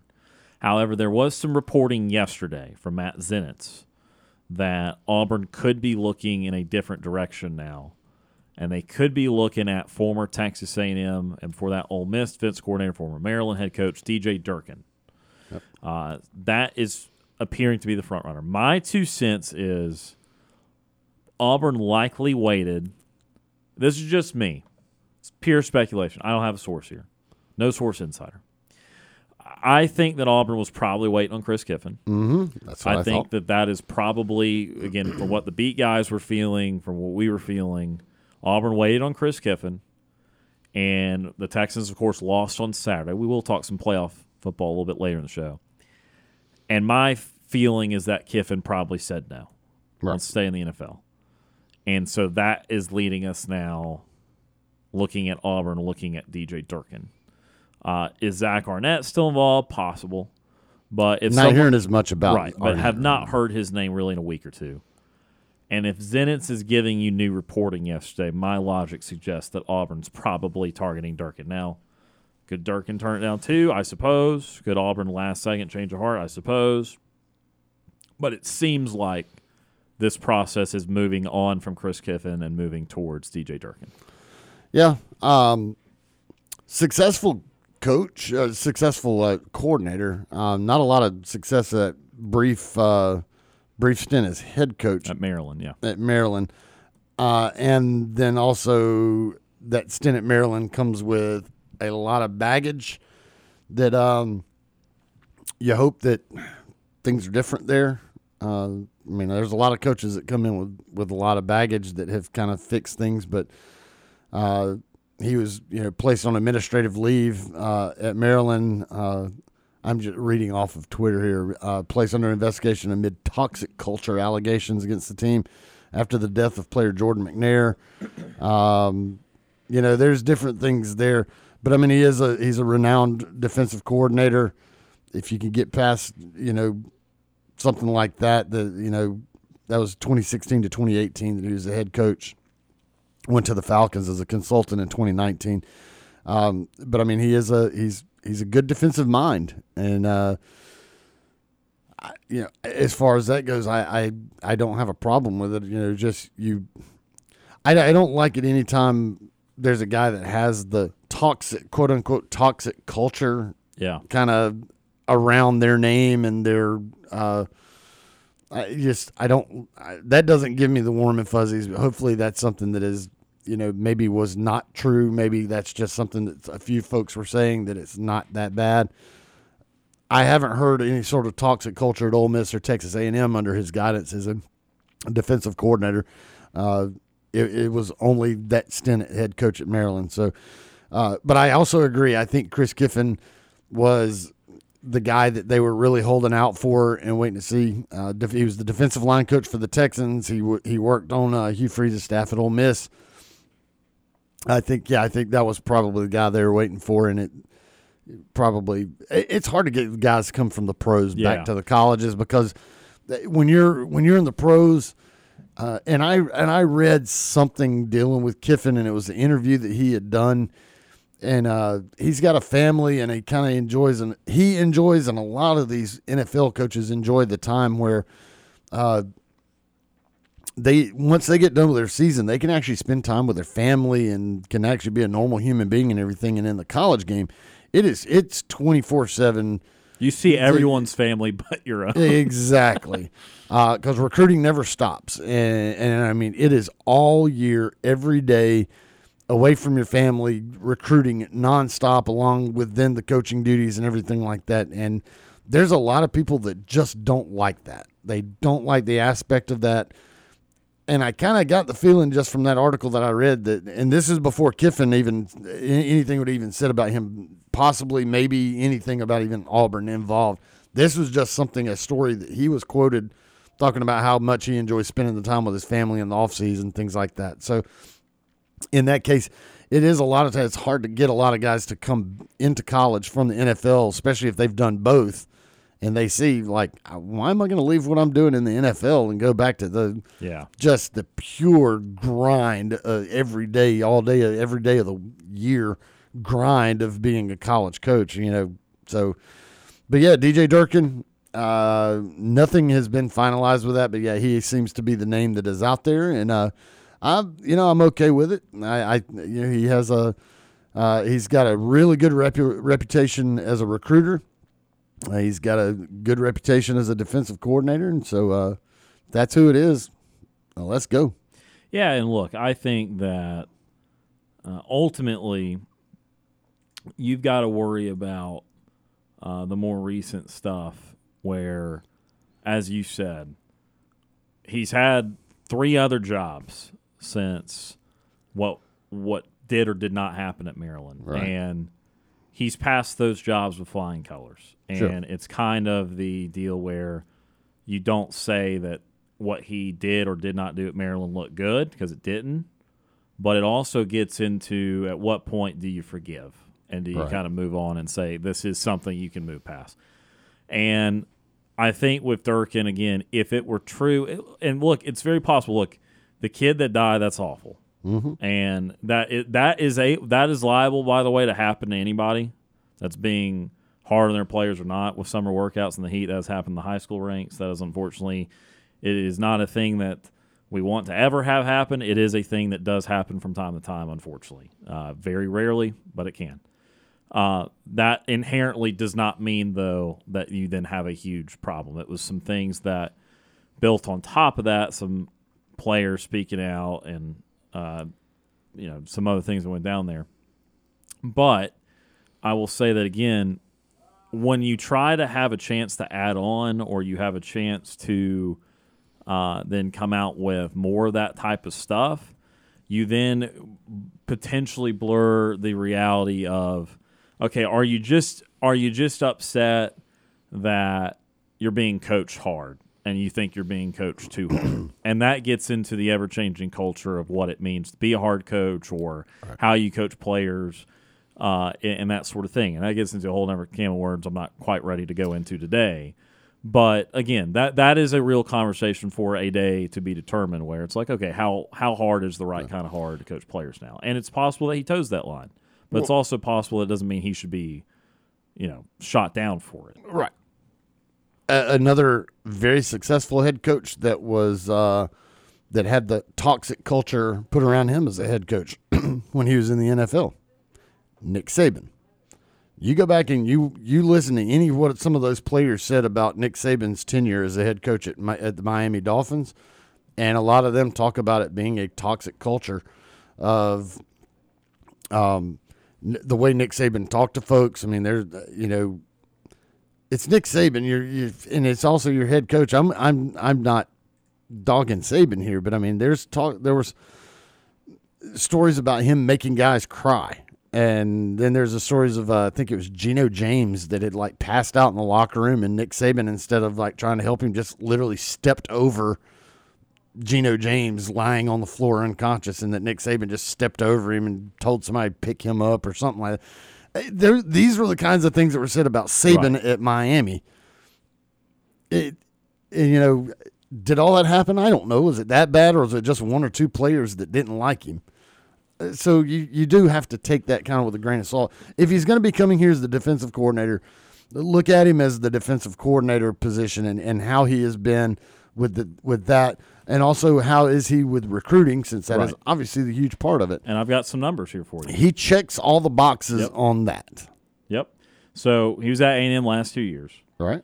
A&M ranked number one nationally against the pass and was 17th in pass defensive efficiency, 22nd in scoring defense in his debut season. Last year, they were 36th in scoring defense, 13th against the run. So, oddly enough, two separate years. One was dominant against the pass, number one nationally. And then year two, they went up to top 15 in the run. They were top 36 in our top 40 in scoring defense both years.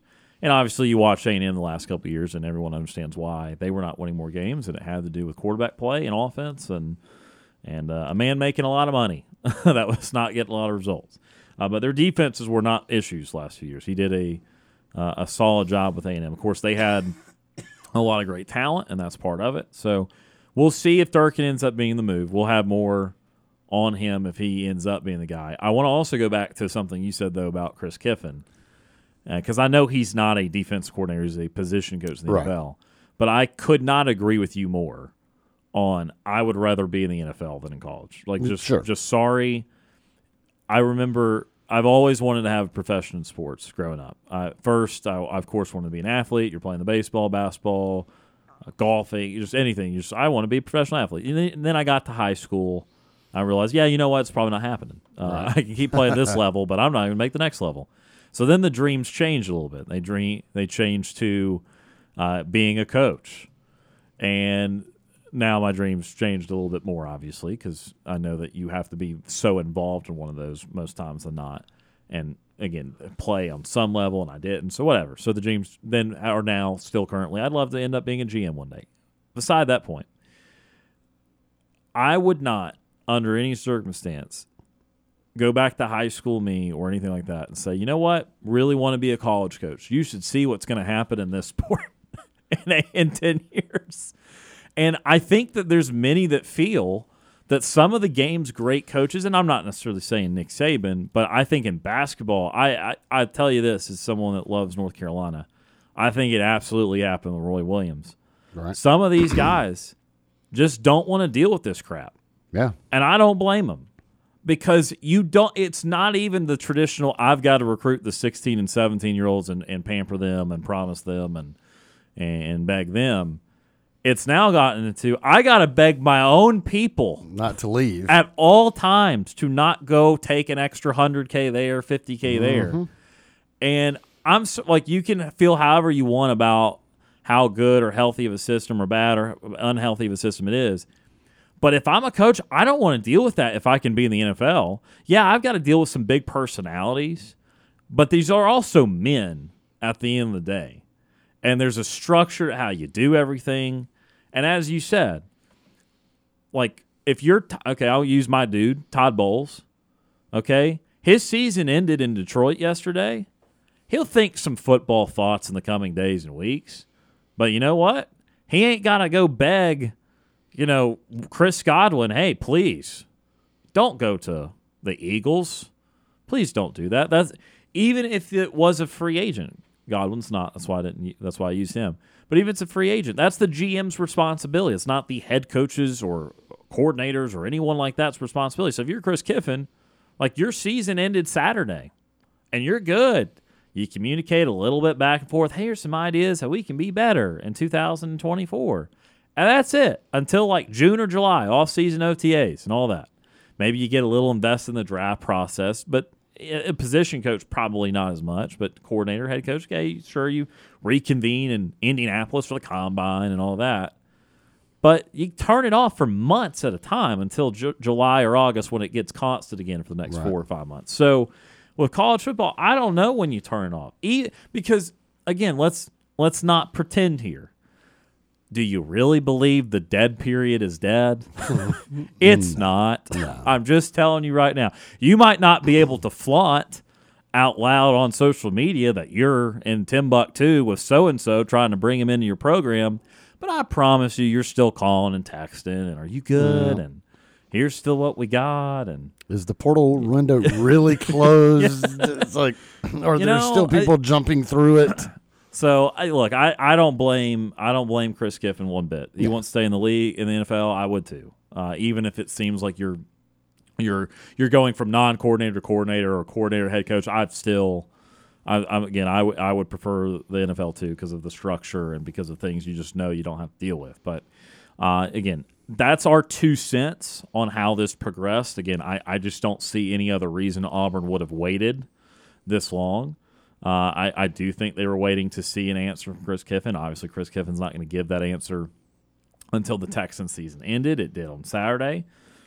And Auburn, at that point, very likely reached out to him. And then he said, no, I think I want to stay with the Texans.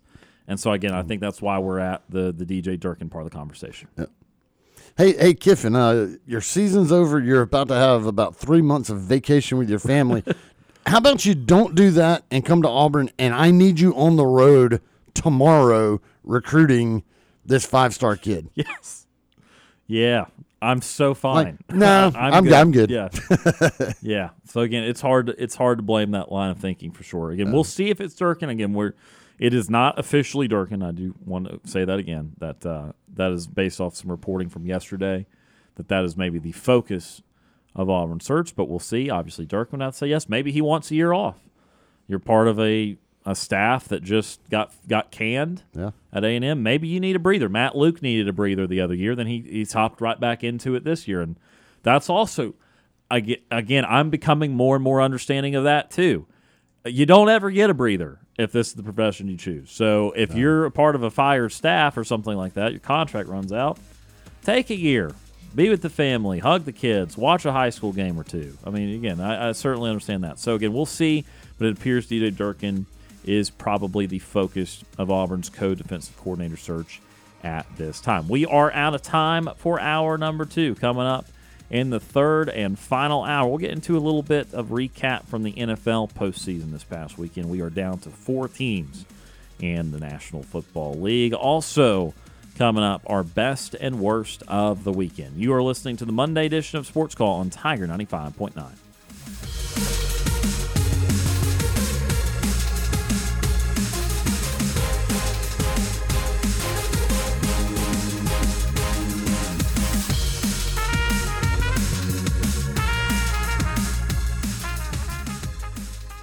Two hours of Sports Call are finished. Don't touch that radio dial. We've got one more hour to go.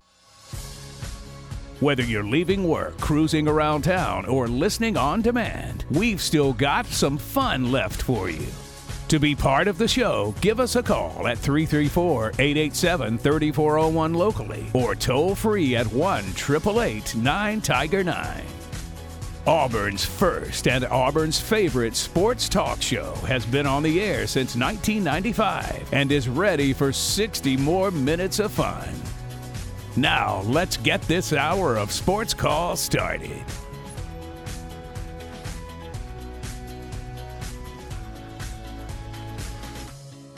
Third and final hour of Sports Call starting right now. Tiger 95.9, the Tiger.fm, and the Tiger Communications app. Ryan Lavoie and Tom Peavy with you here on this Monday. A little bit later here in hour number 3, we'll have best and worst of the weekend.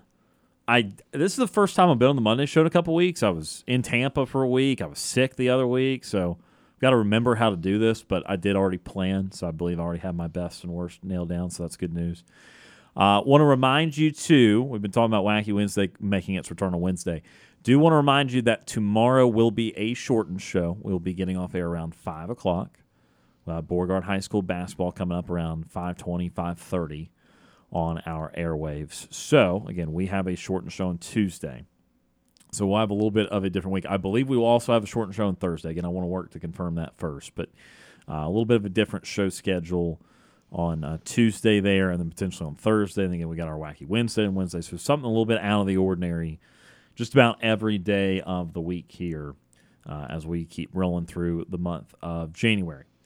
All right. Again, best and worst come up in a little while. Do want to talk about the NFL playoffs from the last couple of days, though. We can kind of skirt over a little bit of Houston and Baltimore.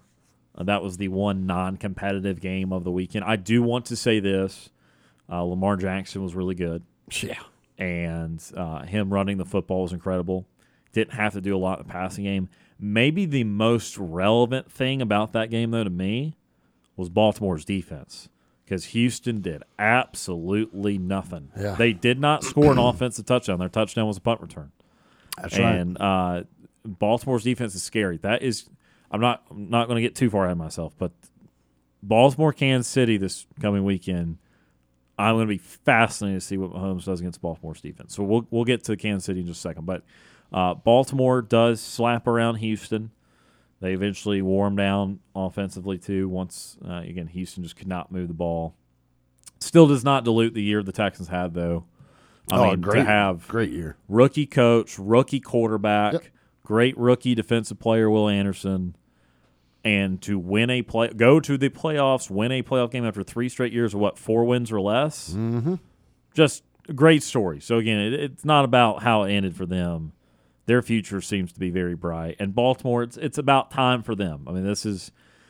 They've had some Lamar injuries in the past. The first couple times he's in the playoffs, he did not play well.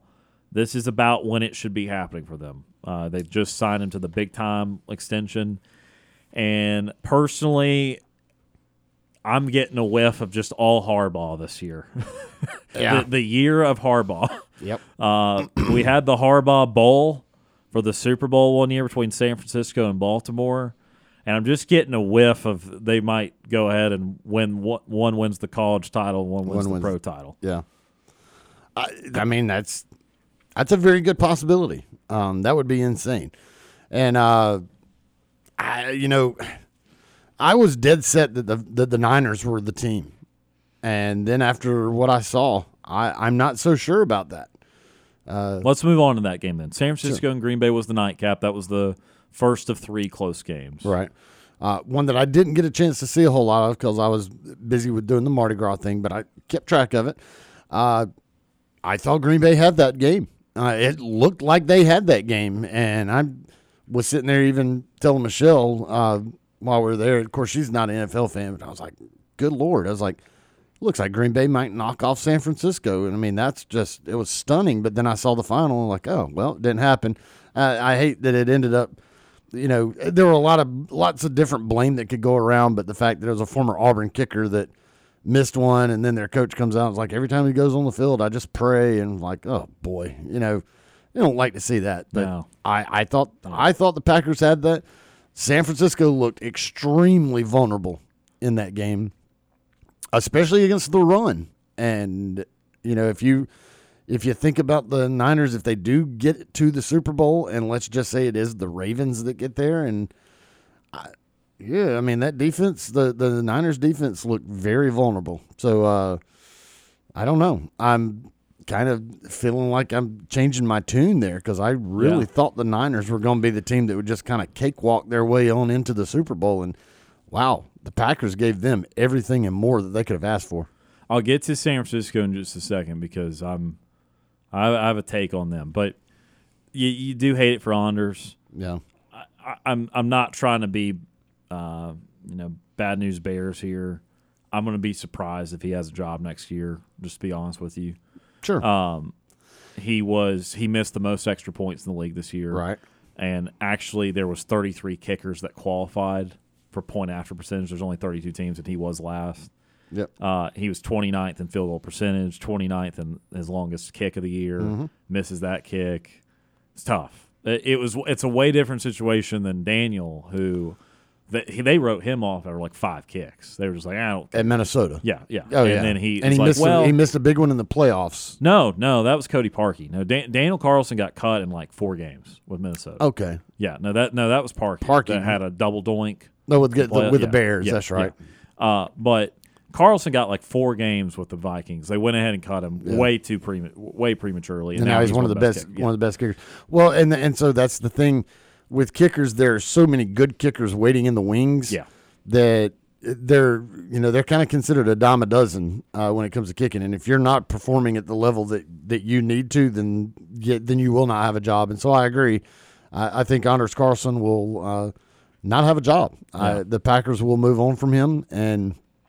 I think he'll figure it out, and he didn't suddenly just become a bad kicker. Maybe he's just got a bad year, bad case of the yips or something, and unfortunately, you may end up seeing him kicking. It's not the USFL or what is it? The UFL now, United Football League. Yeah, maybe he can kind of hone it in the UFL, somebody or another team. It looks at it and goes, listen, I know he's a good kicker. There's a reason that he got drafted and was with the Packers. He's a good kicker. Maybe just had a bad year. And also, again, his brother Daniel got released and is now one of the best, if we take a chance on them. But, I mean, if that was more of a – it was more than just a couple of games for Anders with the Packers. They've let him go through the season, and he's had his struggles. So. Well, And if I was him, I would want to kick in that league because, if you recall, Dallas kicker Brandon Aubrey came from, right. well, I guess was the USFL, kicking for right. Birmingham. Yeah. And he was just automatic for 2 years. He mm-hmm. gets the job, and he was awesome in Dallas this year. Yeah. I mean, he was kicking stuff from 60 yards. So, yeah. Well, kickers are kickers, yeah. and that's the thing. I mean, it's not like you're – it's not like an offensive lineman coming from the USFL that now has to adjust to the NFL and how bigger and faster everything is. It's a kicker. Look, if you can kick the ball, you can kick the ball. Yes. And there are plenty of kickers out there that are as automatic as you could imagine. And if you're just not getting it done, like I said, they're dime a dozen. You're not going to have a job for very long. I mean, kickers yeah. and punters, they will get rid of you in the league in a heartbeat if you're not getting it done. So, look, again, Green Bay, that's a tough way to lose that one. But, again, I thought that they, down the stretch, too, they might be on to something in the future. If Jordan Love, and, again, I'm not pronouncing him. Yeah, the next Aaron Rodgers. Right, but or the next just Brett knowing that franchise's success with back-to-back franchise quarterbacks, knowing that if you just put the side-by-side there, that Jordan Love's throwing motion is eerily similar to Aaron Rodgers. And just knowing how they did come on here in his first full year as starter, how much they came on by the end of the season. I'm nervous if I'm in the NFC North. Like if I'm Chicago and Minnesota and even Detroit. I mean, Detroit's not really worried about Green Bay right now. They have their own great success story. But I'm just like, you've got to be kidding me. Like, there's no way, right? And so you got to be nervous when you're in that division. But it was a good recovery for Green Bay this year. And we'll see. Again, LaFleur proved his coaching medal, and we'll see their next steps. But San Francisco here, they're the ones moving on. You're right. I felt – and I'm not – I don't know how deeply I feel about this, but I thought it was pretty obvious coming into the postseason. San Francisco is clearly the best team in the NFC. Right. Baltimore's clearly the best team in the AFC.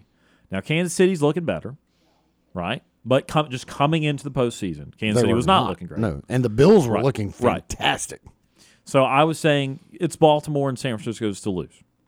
I said on the show at the end of last week, I feel like something weird's still going to happen. This is too obvious. Well, it's not going to be too weird, it doesn't look like, because it's still Kansas City and Baltimore in the AFC Championship game, and San Francisco still made it. It could be the Detroit part of this, which obviously would be inherently weird. Right. No matter how good they were this year, that would just be weird if Detroit makes Super Bowl. But with San Francisco, I think you just do have to be a little concerned. And we've already been having these conversations about Purdy. And look, I think you should evaluate Purdy like this. Don't buy into either side to either extreme. Don't buy into he's one of the best quarterbacks in the league. Don't buy into the guy is not even is just as bad as Jimmy Garoppolo. I think he's better than Jimmy Garoppolo. Right. But I also don't think we should be saying he's top 5 quarterback in the league or top 6 or whatever. He was the last pick in the NFL draft, the very last pick. The fact that he is the quarterback of a team going to its second straight NFC Championship game with him at the helm, third straight for the franchise, by the way, 4 out of 5. The only team in the last 5 years make it, or the only game that did not include them was Tampa and Green Bay in 20. They've been in the other 4. He should be given a lot of credit for overcoming that kind of mountain. Yeah. Of the Mr. Irrelevant is usually just that. There are not many Mr. Irrelevants that play much football. And so for him to be a starting quarterback, it should be celebrated. So don't take it to an extreme and say what he can or cannot do or pump him up or – well, now just appreciate the fact that for now, he's very young in his career, and he's done a pretty good job, and he is not messing things up for them. The issue for them, though, is at some point you're going to actually have a referendum on what he is or is not, because Deebo Samuel gets hurt a little bit. He is going to be questionable coming into the next game. And there were times where Purdy just did not even grip the football well in that game. I know it was raining and stuff, but there were a couple times where he just had them just go 5 yards off target, which is alarming for an NFL quarterback. He fought through it. They had the drive they needed to have. Christian McCaffrey had a heck of a game. It made me think back to our conversation we had this summer where we talked about the value of running backs. Yeah. And for this team, McCaffrey is like the best example of finding value in a running back. because I feel like he kind of bailed them out in this game. Yeah. He only got 17 carries. Not like they leaned on him, but he made them count. But you're right. I mean, like, you can't come away from that game thinking the same way about San Francisco as you did coming in. Like, I don't consider – like, again, I thought they were a good bit better coming into the postseason. Now I'm conflicted on that line, what will be the Lions and 49ers. Yeah. Well, and conflicted because, yeah, when you now look at that NFC, the Lions are on this magical run, and they continue to make me look smart. Just because preseason, our talk in the preseason, you know, I said, hey, watch out for the Lions. Everything I've been hearing about the Lions and what they got and everything, they're going to be dangerous. Well, here we go. They're in the NFC Championship game. They've got a little magical something going. Now, if you just look at the teams, the 49ers should be better. But look at the way they're playing right now. I don't know that I would give the edge to the Lions, even though it's this magical Detroit run. I mean, it's really cool to see. I just don't know if in my heart of hearts I could actually sit there and go, yeah, I think the Lions are going to beat the 49ers. I don't know that I see that. But it's been a magical run for them, and they're good. I mean, the Lions are good. They've been playing great on defense. Obviously, they've been getting it done on offense, and the 49ers looked very vulnerable. So we'll see what happens. Yeah, there. It's interesting.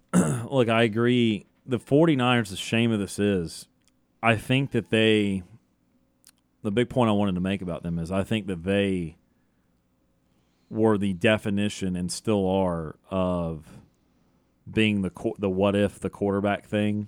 Mm-hmm. And the quarterback away. And look, maybe Purdy still does it. Again, that's why I'm saying let's not judge it yet. Right. Let's give it a little bit more time. At bare minimum, another playoff game, but probably another season or two. But I was reading a report today. There's a rumor out there that suggested San Francisco was trying to get Brady to unretire and that they were going to have him be quarterback and have Purdy sit there for a year, let Tom be quarterback 1 year. Right. And whether you believe that or not, I will give you the hypothetical of it. If Tom Brady was the quarterback of the 49ers this year, they were going to win the Super Bowl. Yeah. Like, I promise you they would win the Super Bowl. With the weaponry they have and knowing that their line is pretty good, it's at least better than what Tampa's was last year when Brady was just – having to get out of Dodge pretty much, and it was not able to hang in there. I would overwhelmingly pound the Super Bowl train, just every button I could have. And that's kind of been the story with them, because it's not even the issue of if you get Brady or not. Garoppolo was like the 20th best quarterback in the league. Right. Like, he was not even an above-average quarterback. And Purdy, again, we're still trying to figure out where he is, but let's just meet in the middle for everyone and say he's average. Again, that means there's 15 better quarterbacks out there. And so it's just like if at any time they get the 9th best quarterback in the league, you don't have to get the 3rd or 4th. You get the 9th best quarterback in the league. How many Super Bowls do they win? Because, I mean, they damn near beat Kansas City, 5 years ago, 2019, 4 years ago, 2019? Mm-hmm. And, again, I told you they've been in 4 of 5 NFC championship games now that they're going to be in this one. So they might be the ones with 2 Super Bowls, not Kansas City, for all we know. So the rest of the roster is awesome, but that is concerning right now. On to Sunday's games. Let's fit Sunday's games in, take a break, and then get to the best and worst of the weekend. First game up was the other NFC game, Bucs and Lions. And two teams that I think that just organizationally you just don't expect to be playing in the postseason very much. Now, at least Tampa has 2 Super Bowls, so Tampa, when they get there. They were not supposed to be there this year. Right, sure. But I will tell you this. I do want to say that I never believed in the simple takes of they had no chance to win the division because, again, I've talked about the roster point of view. So I never bought into they couldn't make it. But to win a game, very difficult. But Detroit also, from the franchise element of it, a better situation coming into the year. But to then come into it as you're still the Detroit Lions and you've not been to a conference championship game in 30-something years, not won a playoff game in 20-something years. Again, this was the game about the, again, organizational, you're usually not in this position. Right. Well, yeah, I mean, organizationally, the Lions, when you just look at it, you feel like that they're not going to get it done because they've never gotten it done, and that's just what you think. But, I mean, this Lions team this year is different. And everybody, or most people, or I think, I don't know if I want to say most people, or a lot of people, saw something different with them in the preseason that they were going to be problems for folks, and they have been a problem for folks, and now here we go. Now, as far as the Buccaneers go, yeah, I mean, I thought there was definitely a chance that they could win the South because that South, I thought, other than the terrible Panthers, I mean, that one was kind of up for grab for really any of them. It could have been the Falcons, Saints, or Bucks in that one. But I think a lot of people just really poo-pooed on the Bucks at the beginning, mainly because Baker Mayfield's going to be your quarterback. Preseason, we sat here and we talked about Mayfield. I read a quote where they were like, you know, the biggest problem with the Bucks, the reason the Bucks won't survive is because Baker Mayfield stinks and, like, bad stinks. Like, they didn't think that they'd survive much of anything because Baker Mayfield's one of the worst quarterbacks in the NFL. How dare you think that the Tampa Bay Buccaneers are going to have any sort of success with that piece of crap playing quarterback for him? He's been pretty good. Oh, yeah. He's been pretty good. Well, remember, I did defend him briefly and said, remember, he was the quarterback that led the Cleveland Browns through the postseason. Exactly. And now they've made it again, so they've got the roster, but it was like 28 TDs to 10 picks. I was like, sure, it's in there. I'm not saying it was going to come out again, but it is somewhere in there. And then you look at the fact that he's got Mike Evans. Yep. He's got Chris Godwin. Then you look on the other side of the field at the defense, that secondary that's made up of like all the Auburn dudes. Yep. They're really good. KJ Britt came on this year and had a fantastic season. They've got a great defense. They had the offensive firepower, but just nobody thought, mainly because Mayfield. Right. He was like the thing that we're like, they're going to be terrible because Baker Mayfield's terrible. They ended up having a great year. But the Lions, they've got something special going this year on both sides of the ball. Now, with them moving forward, we'll have to see what happens. They've got some injuries now that they're going to have to deal with in some critical spots. We'll see. But the Lions are on this. They've got this magical run going, and they're feeling it. And, you know, now you're looking at, you know, Lions against the Niners. Against a very vulnerable, very vulnerable-looking 49ers team. I mean, could this be the year that the Detroit Lions make the Super Bowl? I mean, I think there's a very good possibility that you might actually see that happen. And look, here's my thing with Detroit is, A, you've got to give tremendous credit to Jared Goff because when you are being traded away from a Sean McVay team, right, like that is probably not a good sign for the arc of your career. And he had been in the Super Bowl with Sean McVay and with the Rams, and that's how south it had gone in everyone's view. And so tremendous credit for him, tremendous credit for Ben Johnson, the offensive coordinator there, because, again, you fixed or helped fix a guy that Sean McVay was kind of done with. Right. And we all respect Sean McVay. So, again, that right there tells you Ben Johnson's got something to him. But what kept standing out to me about that game yesterday was if Jared Goff had time, he was going to make the correct decision. Someone would be open. They would make the correct decision. Tampa did not get enough pressure, and therefore it didn't matter that you had Carlton Davis, Jamel Dean, and Antoine Winfield Jr., who's a first-team all-pro safety. Right.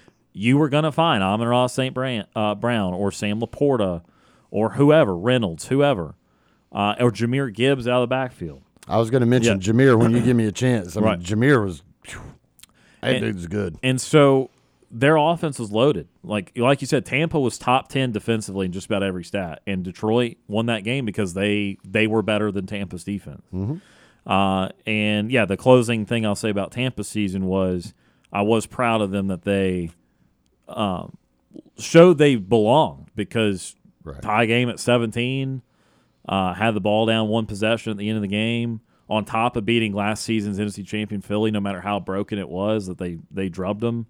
Like, okay, yes, you did win a terrible division, but you didn't waste your playoff spot. I mean, you were a very worthy playoff team at the end of the day. Yeah. And we'll see if Mike re-signs for them and Levante David, a couple of the guys they've had for 10 years. But with the South being so wide open, everyone's got a chance at that top to keep hovering around it. You know, yeah. If your name's not Carolina, you're going to have a chance year in, year out, the way that division's constructed. Yeah. And now we'll see what the Falcons do. I mean, I know we're kind of getting off the rails here a little bit, but, you know, we do have to mention you're mentioning the South. Right. What are the Falcons going to do with the head coaching position, and what are they going to do at the quarterback position? Because obviously Desmond Ridder, that's got to change. There's that whole rumor speculation. I talked to Cam about this earlier today, about our resident huge Falcons fan. You know, the whole thing of Bill Belichick being the head coach and Kirk Cousins being the quarterback. I'm just like, man, that adds a whole different dynamic to things. But anyway, that's the Falcons. Jahmyr Gibbs, 8 yards a carry. Yep. Jahmyr Gibbs was just gashing that defense. It seemed like every time he touched the ball, it felt like he was like an eyelash away from breaking something big, and then he finally did break the big long run. He's gonna give the 49ers defense hell. I mean, he's good. I never like to. He finished at Bama. He's the guy that started at Georgia Tech. Yeah. We'll say former Georgia Tech running back Jahmyr Gibbs. As long as we're consistent. The Lions are going to really give the 49ers some problems. And I didn't think I'd sit here and be saying that, but, I mean, with what Green Bay did to them, I've got some questions now about the 49ers that I did not have before that game against the Packers. Yeah. Absolutely. And so, again, the Lions pose a threat, and you got to love it for Dan Campbell, too. A lot of people, again, doubted the draft they had this past season. Everyone was saying it was an awful draft for them, taking Gibbs and taking Laporta and all those guys where they did. They're awesome, and that's helped them win. So it seems like they checked the box on that.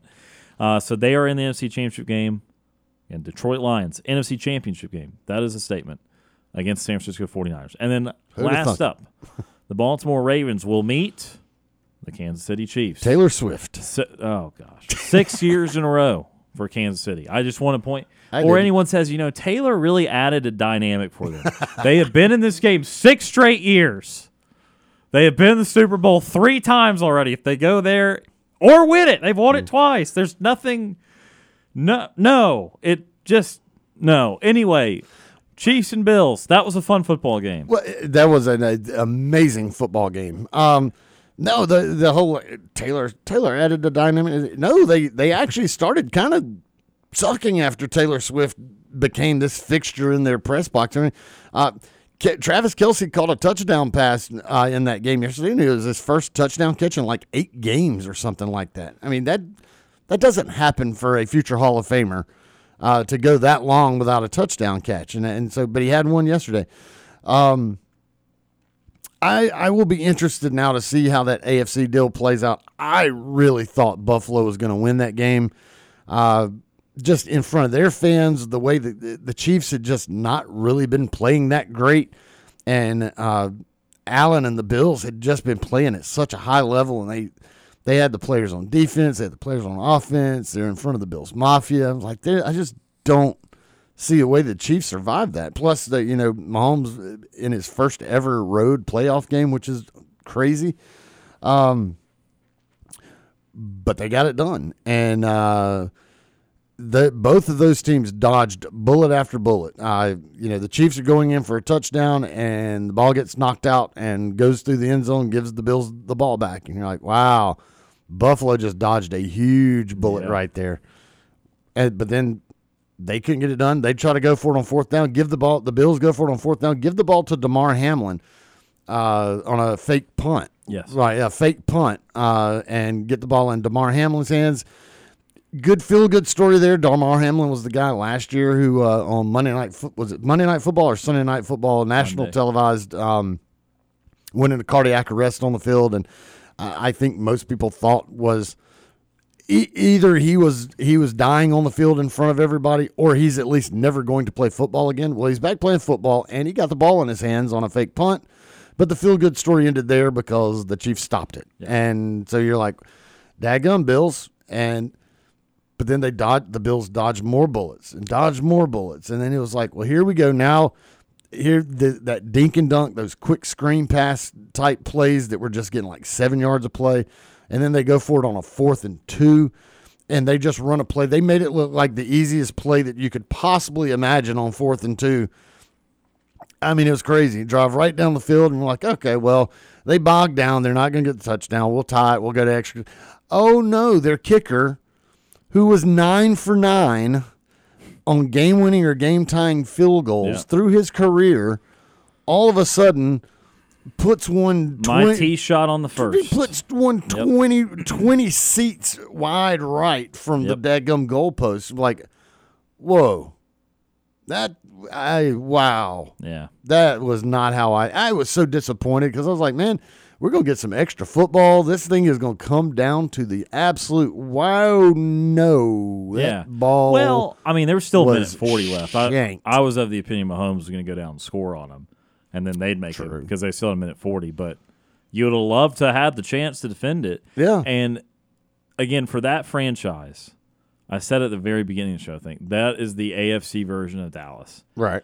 Now, Dallas at least does have the history of actually doing it pre this last 30-year slumber, but and where Buffalo's never won it. Right. But, I mean, with the amount of snake bit and amount of times, and you just have yourself a win, because they've got Allen, and they'll have Allen for as long as they want Josh Allen. Sure. But Patrick Mahomes will always be in Kansas City. Like, you – a lot of people were putting, I think Schefter put on a graphic of how similar Brady and Manning versus Mahomes and Allen was looking. But the difference was that the third time in the playoffs, Manning beat Brady. This time, Allen didn't beat Mahomes. And so I'm wondering if this is actually going to be like Brady versus Phillip Rivers. Right. Where Allen is actually Phillip Rivers. He's always a really good quarterback, does some great statistical things, make the playoffs plenty of times. They didn't actually do anything of consequence. And that's what I'd worry about for Buffalo. But, yeah, the way that the Bills have lost meaningful playoff games, it's just unbelievable over the years. So obviously, everyone knows about all the Super Bowls. But, yeah, well, even the overtime against this very Kansas City team a few years ago, when Mahomes scores in a few seconds, forces overtime, they get the ball, they go score in Buffalo. You know, I mean, like, it's just – they have lost unbelievable ways. Yeah. 3 divisional round in a row that they've lost. And so now that's why the Bills are now, there's talk, is Sean McDermott going to be fired?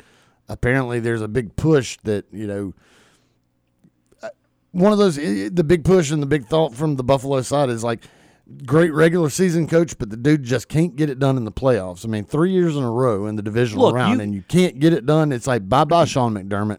We'll find somebody else that can get it done. I know Mahomes is very close to unbeatable, but all I'm saying is Joe Burrow did it the very first time they met the postseason. Mm-hmm. Okay, Brady did it twice.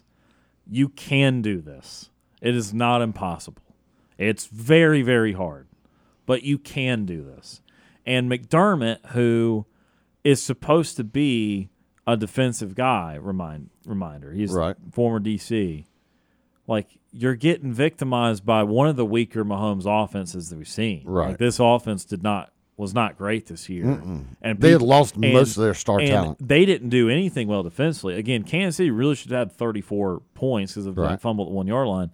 Pacheco ran down their throats. Mm-hmm. Mahomes, everything was wide open. Only had a few incompletions. Right. Like, it just, you did nothing well defensively, and so I can see the argument. I'm not necessarily all the way there, but I think it's a valid argument because teams do this. If you don't actually have the Lombardi trophy in your trophy case, but you continually showcase a great regular season team that can't get to a certain point in the playoffs, some teams do this. Yeah. Philly nearly did it with Sirianni. They were in the Super Bowl last year. They are going to keep him, by the way.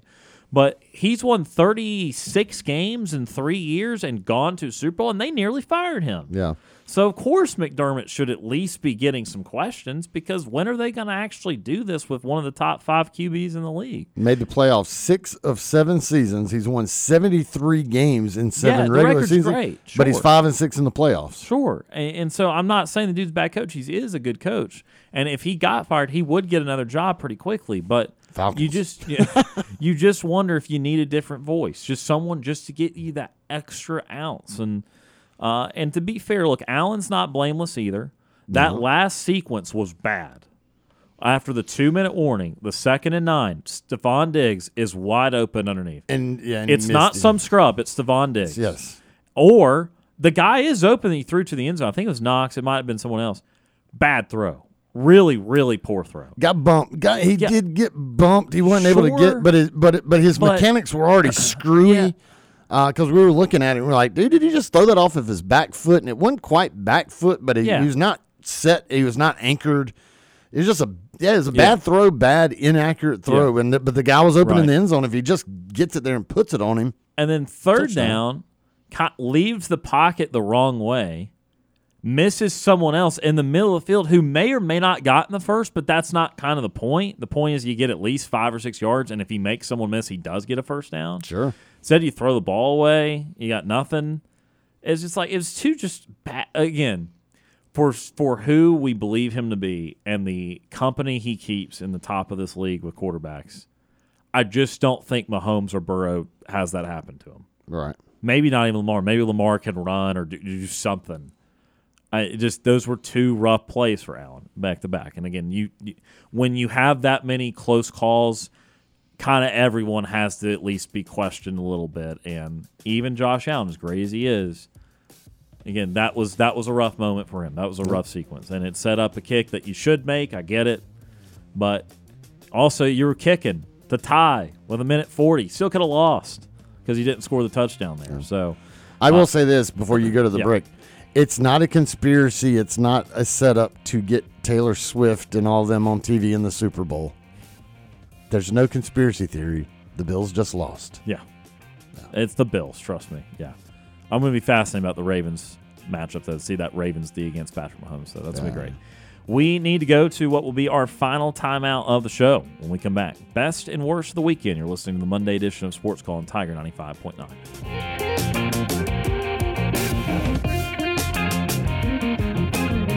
You want to join our conversation? Tweet us your thoughts on Twitter at SportsCallAU. This is Philip Lolly, former Auburn Tigers football assistant coach for the 2010 National Championship team, and you are listening to Sports Call.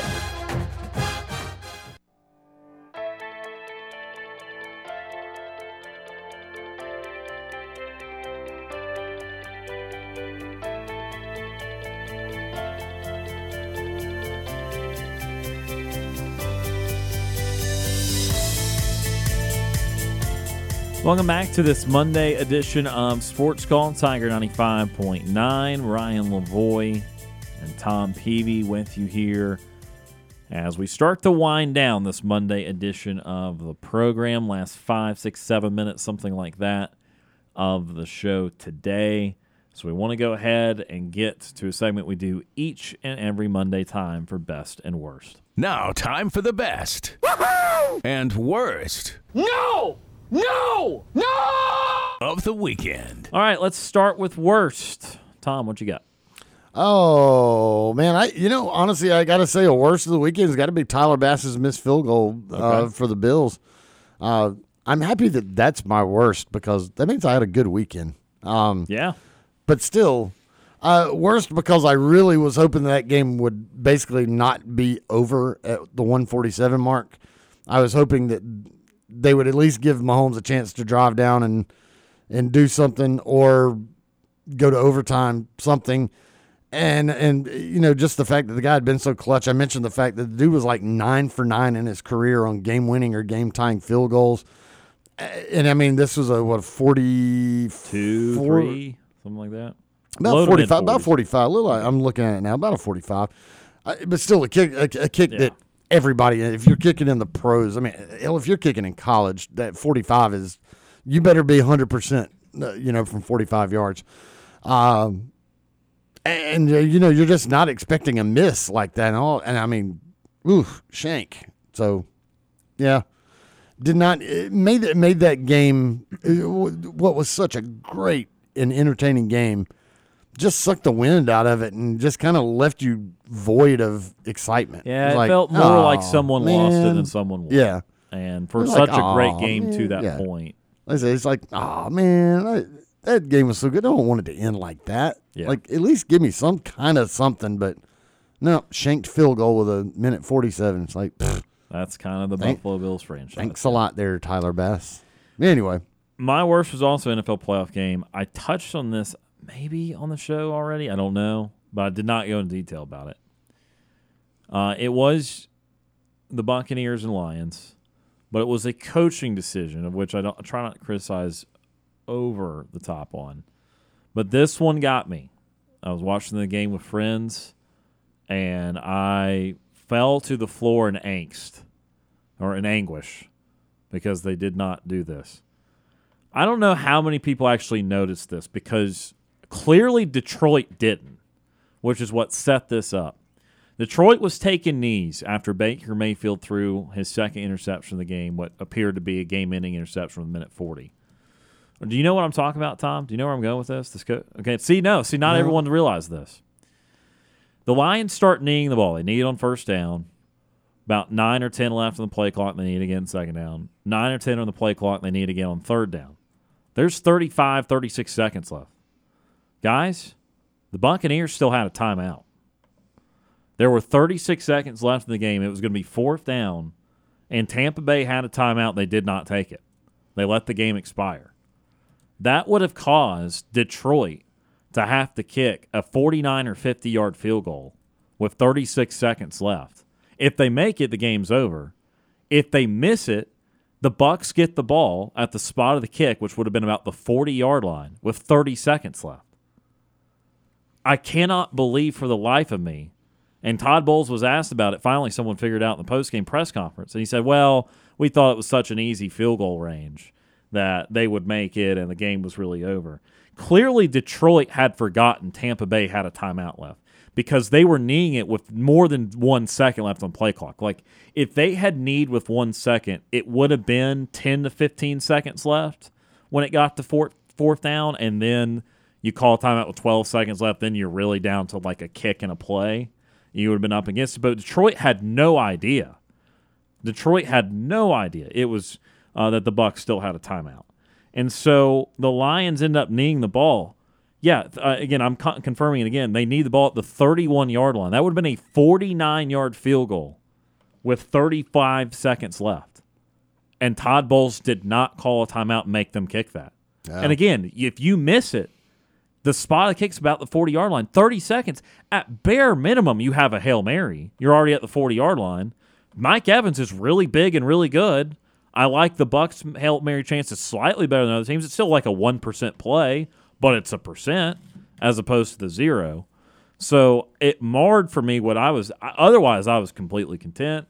They were a little better. Bucs hung around, gave it a good shot. Fine. Didn't heartbreak, didn't get squashed. That's fine. But inexcusable to say the season's over when you can make them at least kick a 49-yard field goal and see if the season's over. So I thought that was a horrible decision by Bowles and kind of emphasized why he's always going to be one bad season away from getting fired because he's still no one's going to accuse him of being a top coach in the league, although he's a great defensive mind, but inexcusable to let the season expire when there's still 30, 35 seconds left. So that was my worst of the weekend. If you've got over a .0001 chance, why not? Kickers missed all weekend. Keep fighting. Yeah, kickers missed all weekend. Who knows? Anyway, so that's my worst. Best of the weekend. What you got? Best of the weekend was just spending the weekend in Mobile, Alabama with Michelle and all of her friends. And I mean, they are my friends, but I mean, they're my friends because she's friends with them. But yeah, I mean, just a great time hanging out down in Mobile.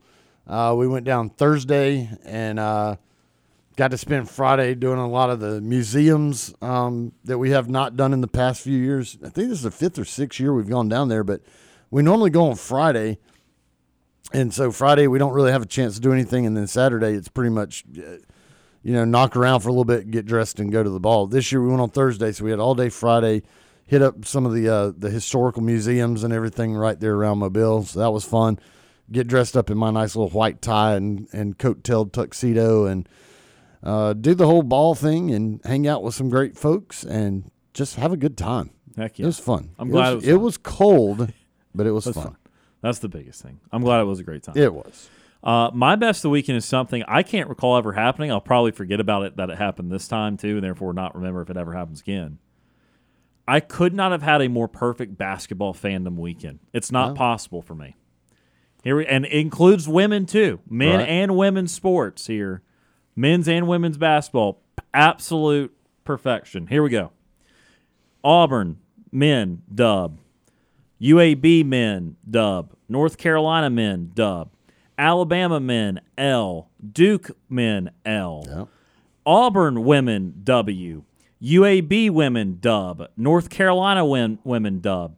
Alabama women lost to Auburn. And then Duke women L. Wow. 10-for-10. I was so not winning anything on Sunday. I knew the Bucks were so but could not have had a more perfect basketball. It cannot be better than that. No. Yeah. No. That doesn't happen.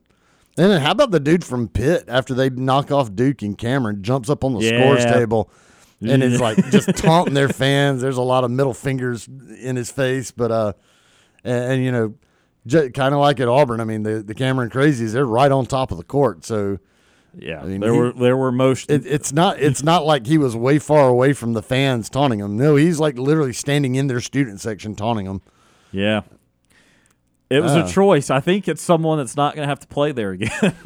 Wow.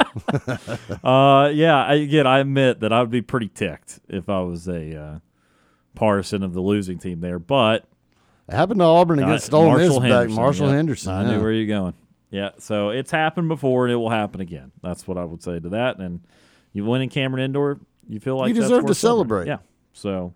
Look, this North Carolina fan was very pleased. I will throw another worse out there just since we're talking about basketball. The very scary situation that happened in Columbus, Ohio, where their fans were rushing the court after they knocked off the Iowa women team, and the student running out collided with Caitlin Clark. In there, yeah. I knew it was Caitlin. Caitlin Clark. Ugh. Scary situation there. Yeah. Kind of almost makes you wonder if you know that. Well, did you? Is it an event like that that makes people go, we gotta quit people from storming the court because you know one of the biggest stars in basketball just got knocked on her butt by a fan? Did you see the slowdown of that? It looked like a flop. I'm gonna say they zoomed in and slowed down. Right. And you see that girl that hits Caitlin try to go to the side while Caitlin kind of just keeps going into it. Right.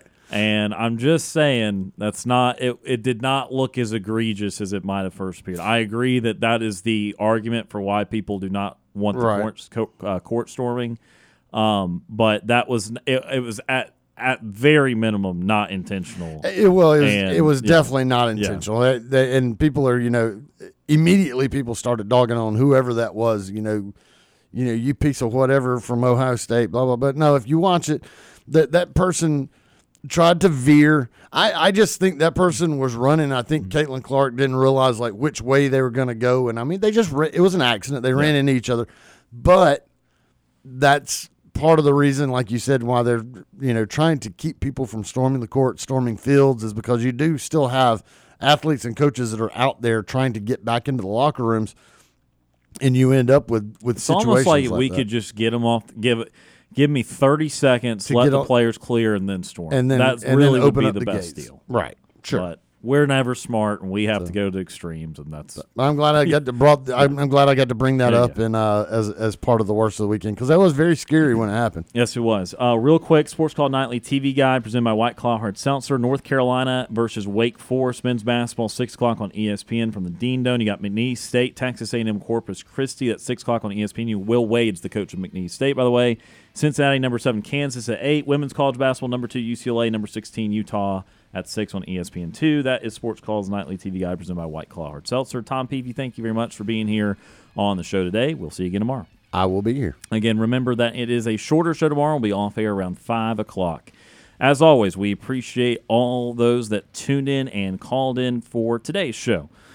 For Tom Peavy, my name is Ryan LeBoy. Have a great Monday night, and we'll talk to you again tomorrow.